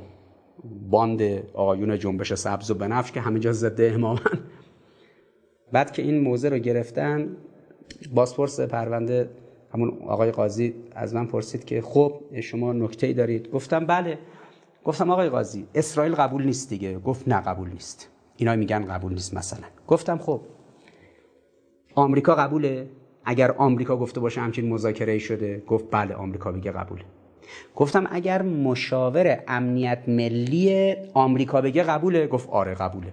گفتم اگر مشاور امنیت ملی همین آقای اوباما که آقای روحانی میگه رئیس جمهور معدبی که من روحانی باش تماس تلفنی گرفتم خیلی معدب بود.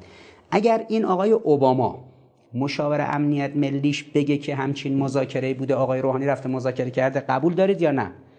خب اگه اینا بگن خب دیگه سند دیگه. من کتاب محکوم به موفقیت رو در آوردم اون صفحه که داخل کتاب محکوم به موفقیت دنیس راس مشاور امنیت ملی اوباما الان 1195 بود داشتیم تو دادگاه بحث کردیم اون پارسال 1194 قبل از اینکه برجام تصویب بشه این کتاب رو نوشته. کتاب آکادمیک دانشگاهی هم هست. روابط آمریکا و رژیم صهیونیستی رو تو 60 سال بررسی کرده. اون صفحه به خصوص Post-it گذاشته شده بود و بچه ها با این ماژیکای فسفوری highlight ش کرده بودن. یه تقریبا یک صفحه است یعنی نصف صفحه اینور نصف صفحه اینور شرح ماوقع. دادم دست آقای قاضی گفتم آقا این اصل کتاب انگلیسی محکوم به موفقیت دنیستراس مشاور امنیت ملی آقای اوباماست ایشون میگه یک مذاکره بین حسن روحانی و امیر امنیر انجام شد موجب شد رابطه آمریکا و رژیم سهیونیستی خراب بشه. در 1165 اینم سندش. اینو که دیگه اسرائیل نگفته اینو داره مقام آمریکایی داره میگه جدیدم داره میگه. این پارسال گفته موقع قبل از تصویب برجام. آقای باسپورس اینو گرفت و خب ایشون خودش دکترا داشت استاد دانشگاه این. باسپورس این پرونده این نفرسن ایشون اینو خون به زبان انگلیسی و بعد به خود آقایون هم نشون داد. گفت آقا این نگاه کنید این سند رسمی. من این سند رسمی شما به جای من قاضی. چه کار می‌کنید الان؟ هیچی دیگه ماجرا منتفی شد به من گفت شما بیاد اینجا رو امضا کن برو. من امضا کردم اومدم بیرون اونا هم عصبانی بودن. همه رفتارهای ناجوان مردانه که همیشه دارن از این بازی های اطلاعاتی. رفته بودن یه کلیپ من در مورد یکی از کلاسای من تو دانشگاه تهران رو بریده بودن. این رو علیه ارتش جمهوری اسلامی. منتشر کرده بودن ما تا از دادسرای کارکنان دولت بیایم تا دفتر اندیشکده. تون یک ساعت سر زور شد دیگه. تا بیایم اون موقع نماز بوده. نهار بلا فاصله بعد نهار بچه ها به من گفتن که یه کلیپ پخش کردن و این کلیپ به همه جا داره به بازنشت پیدا می‌کنه. یه جوی درست کردن. تصور تیم رسانه ای آقای روحانی و دولت و تیم حقوقیشون این بود که الان من میرم بیرون میگم آقا من یه سند دیگه رو کردم. که نه فقط رژیم صهیونیستی بلکه آمریکایی‌ها گفتن آقای روحانی رفته مذاکره کرده. اینا به زعم خودشون پیش دستی کرده بودن. یه کلیپی از من منتشر کردن علیه ارتش. یه جوی رو رسانه هاشون شروع کردن. رسانه های اصلاح طلب رسانه های سلطنت طلب و بقیه هم اومدن کمکشون. یه سه چهار روز یه جو سنگینی علیه ما که اون ماجرا فراموش بشه.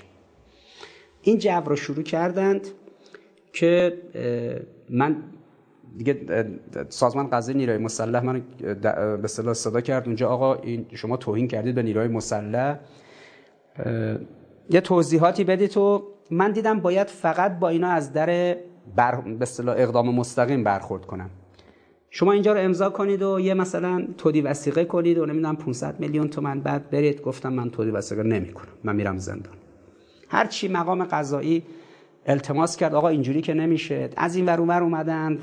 چون بلا فاصله یه ساعت خبرگزاری ها متوجه شدن دیگه. گفتم من برای اینکه بزنم تو دهن حسن روحانی و تیم رسانه ایش که اینا ارتش رو گذاشتن رو من دیگه. خیلی از فرماندهان ارتش شاگردای منن. بی خود می‌کنه بالا میشه اینا همچین بازی رسانه شروع می‌کنن چون رفتن با اسرائیل مذاکره کردن پاسخی ندارن. هر قد مقامات سازمان قضایی نیروی مسلح التماس کردن که تودی وثیقه گفتم تودی وثیقه نمی‌کنم من میرم زندان. هیچی رفتم بازداشت چهار روز رفتم زندان. این آقای ای که الان رئیس قوه قضایی است اون موقع سخنگوی قوه قضاییه بود. وقتی خبرنگارا فردا بهش گفتن که آقا خب چی شد عباسی رفته زندان؟ گفت آقا جان هر کاری کردن خودش حاضر نشده تودی وسیقه کنه. گفته من میرم زندان. من چهار روز رفتم زندان. بالاخره اون ماجرا فیصله پیدا کرد و ما اومدیم بیرون و خب خیلی زد و خورده شدید رسانه ای بود. این جوانایی که از موزه دفاع می‌کردن و جوانای سلطنت طلب و جوانای اصلاح طلب طرفدار حسن روحانی که به قول خودشون سعی کردن کارو بکنن. البته بعدا وقتی من از بازداشت اومدم بیرون و چند هفته بعد که دادگاه اون جلسه تشکیل شد رفتم اونجا وکیل ما زد به من پرونده رو باز کرده بود داشت مطالعه کرد به من نشون داد. مقام سازمان قضایی نیروی مسلح به پلیس فتا دستور داده بود که پلیس فتا مشخص کنه اولین بار این کلیپ ها رو کی بریده منتشر کرده. خیلی جالب بود. اون کلیپ رو کیا توی دولت؟ یعنی دقیقا پلیس فتا در آورده بود که کیا تو دولت؟ کجاها؟ کدوم بخش همین شبکه های اجتماعی همین دولت. زیر نظر کیا؟ توی چه شرایطی؟ بریده بودن بعد چجوری بازنشر داده بودن؟ یعنی کاملا از قبل آماده بودن که اگر نتیجه دادگاه اون روز این شد که ما رفتیم زندان به دلیل اینکه با آقای روحانی گفتیم چرا رفتی با اسرائیل مذاکره کردی؟ که فبه ها اگه نشد چون ممکنه ما بیایم بیرون بگیم آقا ما یه سند دیگه تو جلسه سوم تو سومین دادگاه رو کردیم اینا این رو جو ایجاد کنن بگن خب ارتش رو گذاشتیم روبرو عباسی. که بعدا خب ارتش این وسط تصورش این بود که این دعوای دعوای مثلا رو در رو و مستقیم. بعد که اون سلطنت طلبا اومدن شدن مدافع ارتش اصلاح طلبا هم شدن مدافع ارتش. ارتش رو کردن بچه المصالحه خودشون که حسن روحانی وسط قصر در بره. بعدا مقام مذهب رهبری بعد که فرماندهان ارتش داشتن عوض می شدن در پیامی که رئیس دفتر نظامی مقام معظم رهبری توی جلسه تودی معارفه فرماندهان ارتش فکر کنم سال بعدش بود. داشت میخون اونجا نوشته بود که مراقب باشید از شبکه های اجتماعی و فضای مجازی یه بار دیگه ضربه نخورید. لزومی نداره هر وقت یه کسی بلند شد یه جو بازی سیاسی رو انداخت شما بیفتید داخل بازی اون قبل اینکه بدونید اصلا اصل اون سخنرانی چی بوده اون بس تو یک کلاس دانشگاه چی بوده چه جوری بوده که سلطنت طلبا و اصلاح طلبا با هم متحد شدن. ای وای عباسی به ارتش توهین کرده. قافل از اینکه هم سلطنت طلبا هم اصلاح طلبا دوتاشون دنبال این بودن که ماجرای مذاکره حسن روحانی با اسرائیلیا در واقع تحت پوشش یک بازی رسانه قرار بگیره. اون اتفاقی که اون روز در مرداد 1195 رخ داد و من تودی وسیقه نکردم. رفتم زندان تا درگیری رسانه‌ای جدی بشه و بالاخره معلوم بشه وزن هر کس تو فضای رسانه‌ای چیه و جواب اینا داده بشه. اون ناظر به این بود. همون روز صبحش ما دادگاه بودیم و من این کتاب دنیس راس رو به قاضی تحویل دادم. قاضی هم متوجه شد که اصلا دعوا صحبت اسرائیلیا نیست خود آمریکایی‌ها گفتن. اما فشار حسن روحانی به قوه قضاییه ادامه پیدا کرد. 1396 دوباره پرونده رو باز کردن. برای چهارمین بار. حالا دوباره اون مقام معاون حقوقی عوض شد. یعنی اول یه خانمی بود به نام خانم امینزاده. این خانم امینزاده چون نتونست محکومیت ما رو بگیره گذاشتنش کنار. آقای مجید انصاری رو گذاشتن از جریان روحانیون چپ. مجید انصاری هم اومد نتونست کاری پیش ببره عوضش کردن. یه خانم حقوقدانی رو آوردن گذاشتن اونجا. حالا دیگه هر کی میومد می‌شد معاون حقوقی ریاست جمهوری. یه دور میومد این پرونده رو می‌رفت فشار میورد به قوه قضاییه باز می‌کرد. ما یه دفعه دیدیم یه احزاریه اومد. برای چهارمین بار ما رفتیم دادگاه که آقا چه خبره؟ گفتن آقا پرونده دوباره باز شده. شما توهین کردید به رئیس جمهور. گفتید رفته با اسرائیل مذاکره کرده. گفتم آقا من که سند دادم مستندات دادم. گفتن که نه آخه چجوری ممکنه اینجوری؟ قوه قضیه معلوم بود تحت فشاره. گفتم اشکال نداره. ما مستندات جدید آوردیم. قاضی گفت مستندات جدید؟ گفتم بله. آقایون هم نشسته بودن. از معاونت حقوقی ریاست جمهوری سه چهار نفر اومده بودن نشسته بودن. خبر نداشتن که سیومین سالگرد ماجراست. تو آمریکا اینجوریه که سر سی سال که میشه هر اتفاقی سر سی سال که شد اون اطلاعات از طبق بندی امنیتی خارج میشه. اینا رو منتشر می‌کنن. حالا 1365 که این اتفاق افتاده بود 1395 سی سال ازش گذشته بود. آمریکایی‌ها سال 95 یواش یواش شروع کردن اینا رو منتشر کردن. الان سال 96 ما کلی اطلاعات جدید داشتیم. چهل و یک هزار و هشتصد صفحه. اینا رو ما کامل از اینترنت گرفتیم صحافی کردیم. صحافی کردیم کامل. یه تیم 18 نفره از آقایون در اندیشکده نشستن چون اینا PDF ه یعنی جوری نیست که شما داخلش بتونی جستجو کنی. باید خود PDF رو کامل با ریز جزئیات بشینی بخونی. 18 نفر از آقایون نشستن در یک دوره 25 6 روزه تا یک ماه اینا رو شبانه روز نشستن. کل این 40800 صفحه رو خوندن. یک کتاب خلاصه ای از داخل این در آوردن در مورد کل اون ماجرایی که اون موقع اتفاق افتاده بود. حالا مبتنی بر اسنادی که خود سه تا قوه آمریکا منتشر کرده. کمیسیون تاور کمیسیون والش و یک کمیسیون دیگه. چهل و یک هزار و هشتصد صفحه. اینا رو ما صحافی کردیم. یک با یه وانت چون محدوده دادسرای کارکنان دولت تو محدوده تر ترافیکه. ما با ماشین خودمون نمی‌تونستیم بریم. بچه ها با مترو و تاکسی می اومدن اینا رو هم با وانت بردیم. دادسرای کارکنان دولت. بیرون این آقایون مونده بودن تو راهرو با اینا. مثل این طبقایی که تو مراسم عروسی عروسی سنتی تو روستاها می‌گیرن دستشون می‌برن جلو. قاضی گفتش که خب شما مستندات جدید دارید. گفتم بله. اینا هی هر دفعه با بهانه های جدید پرونده رو باز کنن. ما هم مستندات جدید داریم. به دفترتون بگید که بگن مستندات رو بیارن. بنده خدا آقای قاضی هم این قاضی بعدی بود. دستور دادن و آقا اینا آمدن و بچه ها وارد شدن. هر کی چند جلد کتاب رو سینش آوردن گذاشتن رو میزای پر شد. اون مجموعه شما فکر کنید دیگه 40800 صفحه چند مجلد میشه؟ مجلدهای قطور قطور. اینا چیده شد روی میز قاضی گفت اینا چیه؟ گفتم اینا مستندات پرونده است. گفت اینا که همش انگلیسیه. گفتم نخیر پس باید ترجمهش می‌کردم. بگی دست بردی تو اینا. آقا جان اینا رو سر سی سال که پارسال بوده آمریکایی‌ها منتشر کردن. ما از پارسال تا حالا آنالیزشون کردیم. آقای قاضی اسم خیلی دیگه هم توشه غیر از آقای روحانی. این گزارش کمیسیون والش قوه قضایی آمریکا. کمیسیون تاور کنگره و سنای آمریکا و گزارش دستگاه مختلف ارتش آمریکا وزارت خارجه آمریکا و کجا و کجا. این همش خدمت شما هست. حالا شما باید ضابط قضاییتون که میشه دستگاه های دولتی و دستگاه امنیتی و غیر و بدید اونا برن بشینن اینا رو بخونن ببینن این ادعایی که ما از تو اینا در آوردیم جزوه رو خلاصه کردیم همین هست یا نه؟ قاضی انقدر ناراحت شده بود. به اینا گفتش که آقا هر دفعه شما دارید اینو به هم می‌زنید این هی میره یه پرونده تو این پرونده یه سری مستندات جدید میاره. شما از این ور شعبه میگیرنش میدنش به یه قاضی دیگه توی شعبه دیگه. دوباره اونجا باز میشه. دوباره میری. این بابا دفعه بعد با کامیون اسناد میاره. ها این دفعه با وانت آورده. خب این دادگاه دوباره باز به نفع ما شد و اینا مجددا یک فشار سنگینی در اون ماجرای 97 و حالا دیگه وضع اقتصادی ریخته بود به هم و ای وای ما تو فشار اقتصادی هستیم چرا این ماجرا رو قوه قضاییه به نفع ما رأی نمیده؟ ما الان داریم مشکل اقتصادی مردم رو حل می‌کنیم. از این بهانه ها وارد می شدن برای اینکه دولت روحانی می‌خواست هر طوری شده از قوه قضایی محکومیت منو بگیره که اگه فردا کسی بهش گفت این همه اسناد و مدارک هست که شما رفتید با اسرائیل مذاکره کردید. بگن اینا دروغه. بگن سندتون برای اینکه دروغه چیه؟ قوه قضاییه گفته قاضی گفته. خب قضات هم متوجه شده بودن. زیر بار نمی‌رفتن. دیگه کار کشید به آخرین مرحله. آخرین مرحله قاضی آخر در واقع دیگه پرونده رو وقتی بهش داده بودن ایشون گفت بود که این اصلا از اساس غلطه و این زو امکان به اصطلاح اصلا شکایت از اساس وارد نیست. چه برسه به اینکه شما قبول کنی بعد بیاد هی دادگاه تشکیل بدی هی بازپرسی تشکیل بدی ببندی دوباره پرونده رو باز کنن.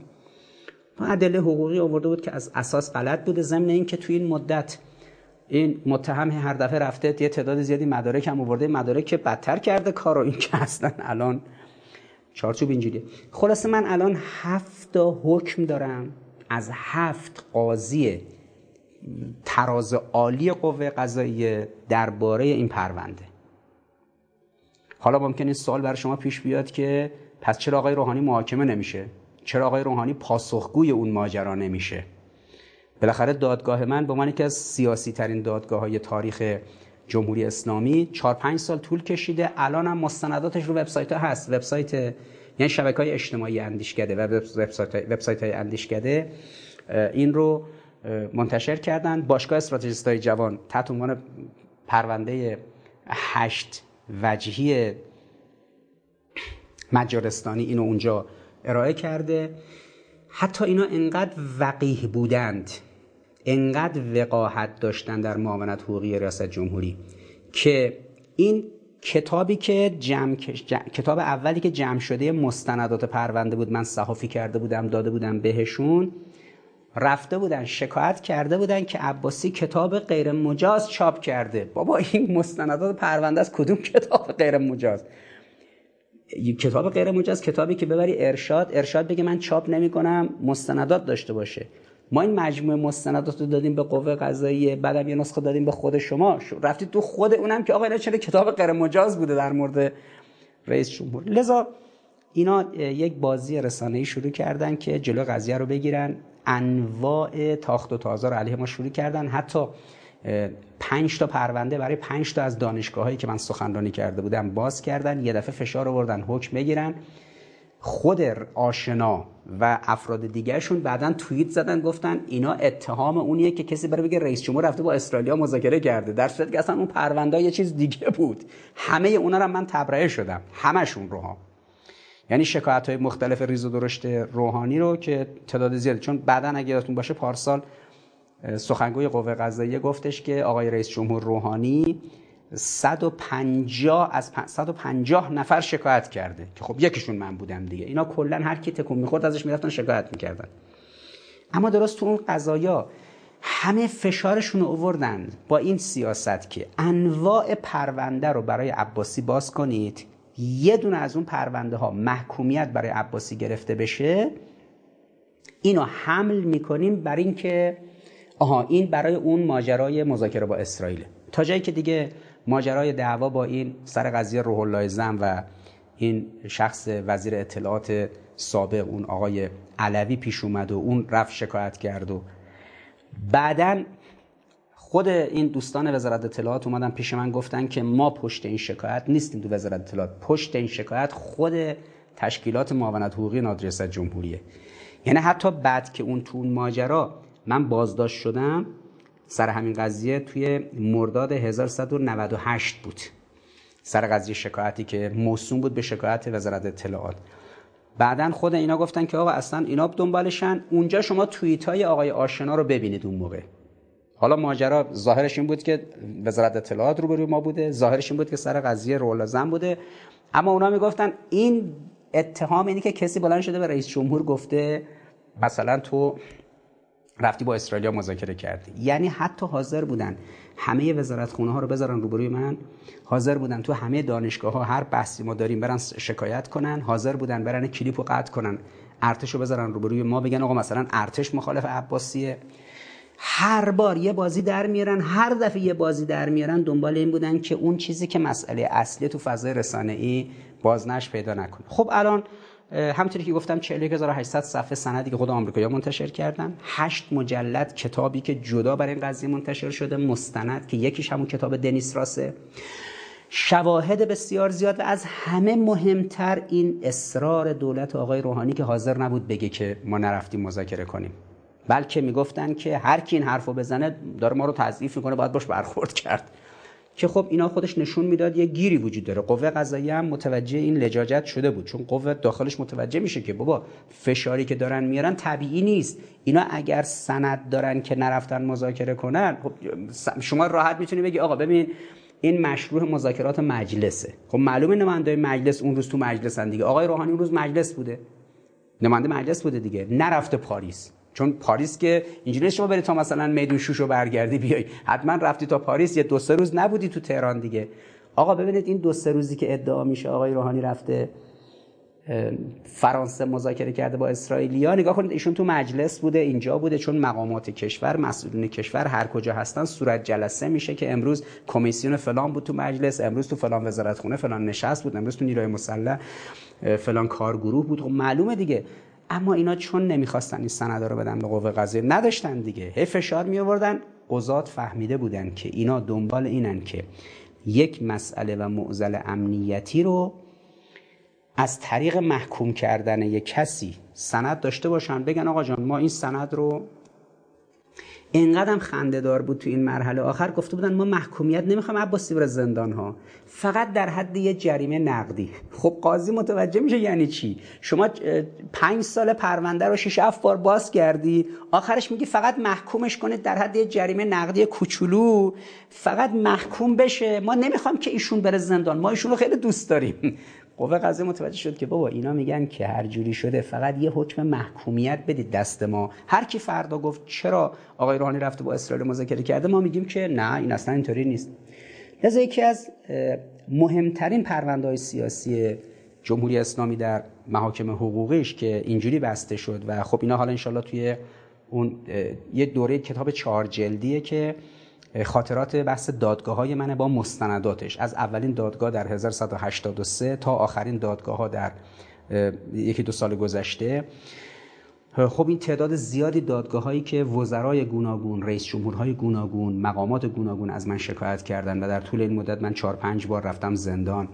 این به عنوان مهمترین مستندات یک به در حوزه جرم سیاسی خب خیلی اطلاعات عمیق و با ریز جزئیات و با مستندات با حکم ها با احزاریه ها با مواردی که اونجا بوده آمده که انشالله اینا به موقعش آماده بشه منتشر بشه. خب یک بخشی از یک مقطع تاریخ سیاسی و تاریخ امنیتی و همچنین تاریخ حقوقی و قضایی ایرانه که به اعتقاد من یکی از درخشان ترین دوره ها بود. چون من بالاخره تو همه دادگاه جمهوری اسلامی پرونده داشتم دیگه تو دادسرای کارکنان دولت دادسرای انقلاب دادسرای فرهنگ و رسانه. همین دادسرای چی چیه؟ نمی‌دونم سایبری مجازی دادسرای نظامی. تو دادسراهای گوناگون هر کی از هر طرف از ما شکایت می‌کرده به یه جای مربوط بوده ما رو اونجا صدا می‌کردن می‌رفتیم. خب تعداد زیادی پرونده داشتیم. بالاخره چند تا رئیس جمهور چند تا وزیر چند تا مقامات ریز و درشت همه شکایت کردن رفتیم و خوشبختانه خب همیشه هم فضا اینجوری بوده که ما دستمون پر بوده از حیث مستندات. این موارد وقتی مستدل کنار هم چیده میشه خب یک شمای کلی از یک قابلیتی میده که یک قوه قضاییه چطوری برخورد می‌کرده. حالا 75 درصد این موارد این دادگاه ها همه این دادگاه این نزدیک 20 سال گذشته 18 سال گذشته که من مشتری قوه قضاییه بودم طبعا هم قضات هم بازپرس ها هم برخورد ها برخورد های خوبی بوده و حکم ها خودشون نشون میده که تأثیر پذیر نبوده. یعنی قاضی کاملا استقلال رأی داشته و تحت فشار مقامات بالاتر قوه نبوده و خود قوه فشارهایی که از بیرون می اومده رو نذاشته لحاظ بشه. حالا یه جاهایی هم توی از این 75 درصد که هیچ اون 25 درصد دیگهش برخوردای مثلا که بود یا نواقصی که بود یا اشکالاتی که بود یا سوء مدیریت و سوء فهم و موارد دیگه بود خب طبیعی است که بالاخره توی یه جایی که 100 درصد شما جلو میرید حدود 75 درصد برخورد خوب اون 25 درصد. ما به خاطر اون 25 درصد موارد و اچافایی که بوده هیچ وقت اون 75 درصد 75 درصد خوبی های یک دستگاه حقوق غذایی رو که نمی‌تونیم کتمان کنیم. یکی از جایی که بسیار قوی وارد شدن و واقعا زیر بار نرفتن و صرفا نگاه این هفت قاضی به همون مستنداتی بود که توی پرونده بود. مستندات رو شده میگه آقا من نسبت مستندات دارم قضاوت می‌کنم. نگاه نمی‌کنم شما کی هستید. هر دو طرفتون از کدوم طرف پرونده اومدید. و اینا خب طبعا یکی از نقاط قوت دستگاه قضایی جمهوری اسلامیه که حاضر نشد موضع رئیس جمهور وقت و دستگاه معاونت حقوقی رو مبنا قرار بده این اتفاقاتی که افتاد امشب سالگرد اون 8 شهریور 1165 بود و بازخانی اون ماجرا که در 8 شهریور 1165 انجام شده بود در اون هتل در پاریس و اتفاقاتی که قبل و بعدش رخ داده بود به عنوان یه مقطع مهم تاریخی کشور حائز اهمیت بود. لازم بود من یه جنبندی کنم. و این چیزایی که در طول 5 6 سال 6 7 سال گذشته مدام مردم از رسانه ها شنیده بودن که دادگاههایی برای مذاکره آقای روحانی با اسرائیلیا در دستور کار هست و این اتفاقات چی افتاده. یک بخشی از این رو هم در حد موجزیش رو روشن کنم. چون گفتم اون ماجرای دادگاه ها و موارد دیگر رو انشالله تو اون کتاب ها که داره آماده میشه انشالله اون خودش مجزا منتشر میشه. تاریخ ایران عزیز تاریخ فراز و فرود بسیاری از این کشمکش هاست که شناخت اونها نسل بعد رو برای بقای ایران و برای حفظ ایران آماده می‌کنه. اینها درس داره. این درس ها در سر کلاس های درس تولید نشده و ارائه بشه. بلکه اینها در صحنه عمل رقم خورده. و اگر انقلاب اسلامی به اینجا رسیده جمهوری اسلامی به اینجا رسیده و ایران چهل و چهار ساله که ایستاده روی پا میدرخشه امروز آمریکا ضعیفتر از گذشته است رژیم صهیونیستی ضعیفتر از گذشته است رژیم سعودی ضعیفتر از گذشته است چین و روسیه ضعیفتر از گذشته هستند ایران عزیزه که تو فضایی که همه دچار این به اصطلاح خشکسالی همه خشک شدن رودخونه ها این مشکلات انرژی و مسائل زیست و مسائل گرانی هستند. ایران میگه من چهل سال درگیر این قضایا هستم. سی ساله 20 ساله. این خشکسالی هایی که الان دو سه ده هست تو ایران هست.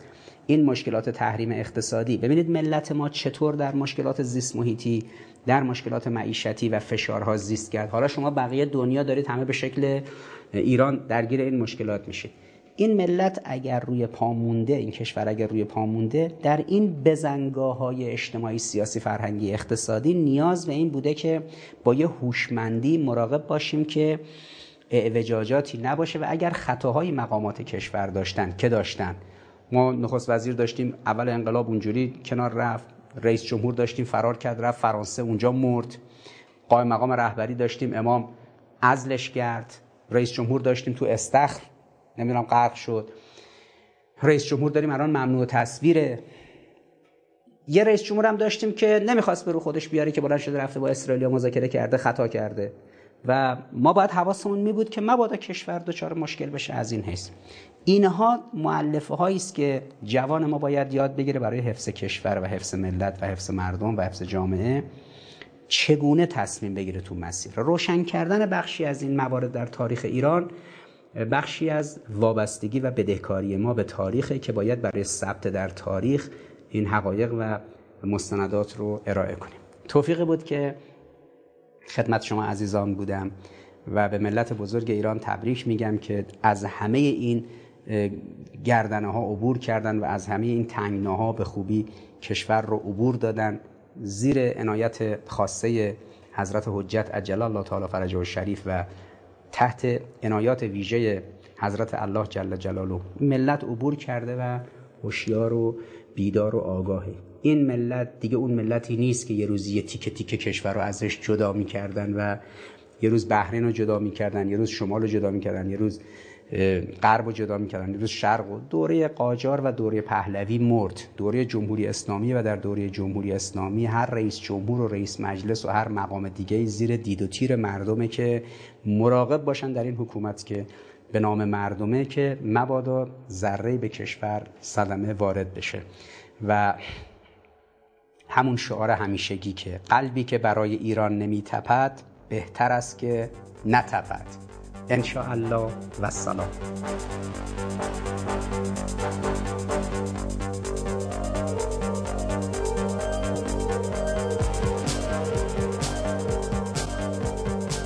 از مشرق جان خورشید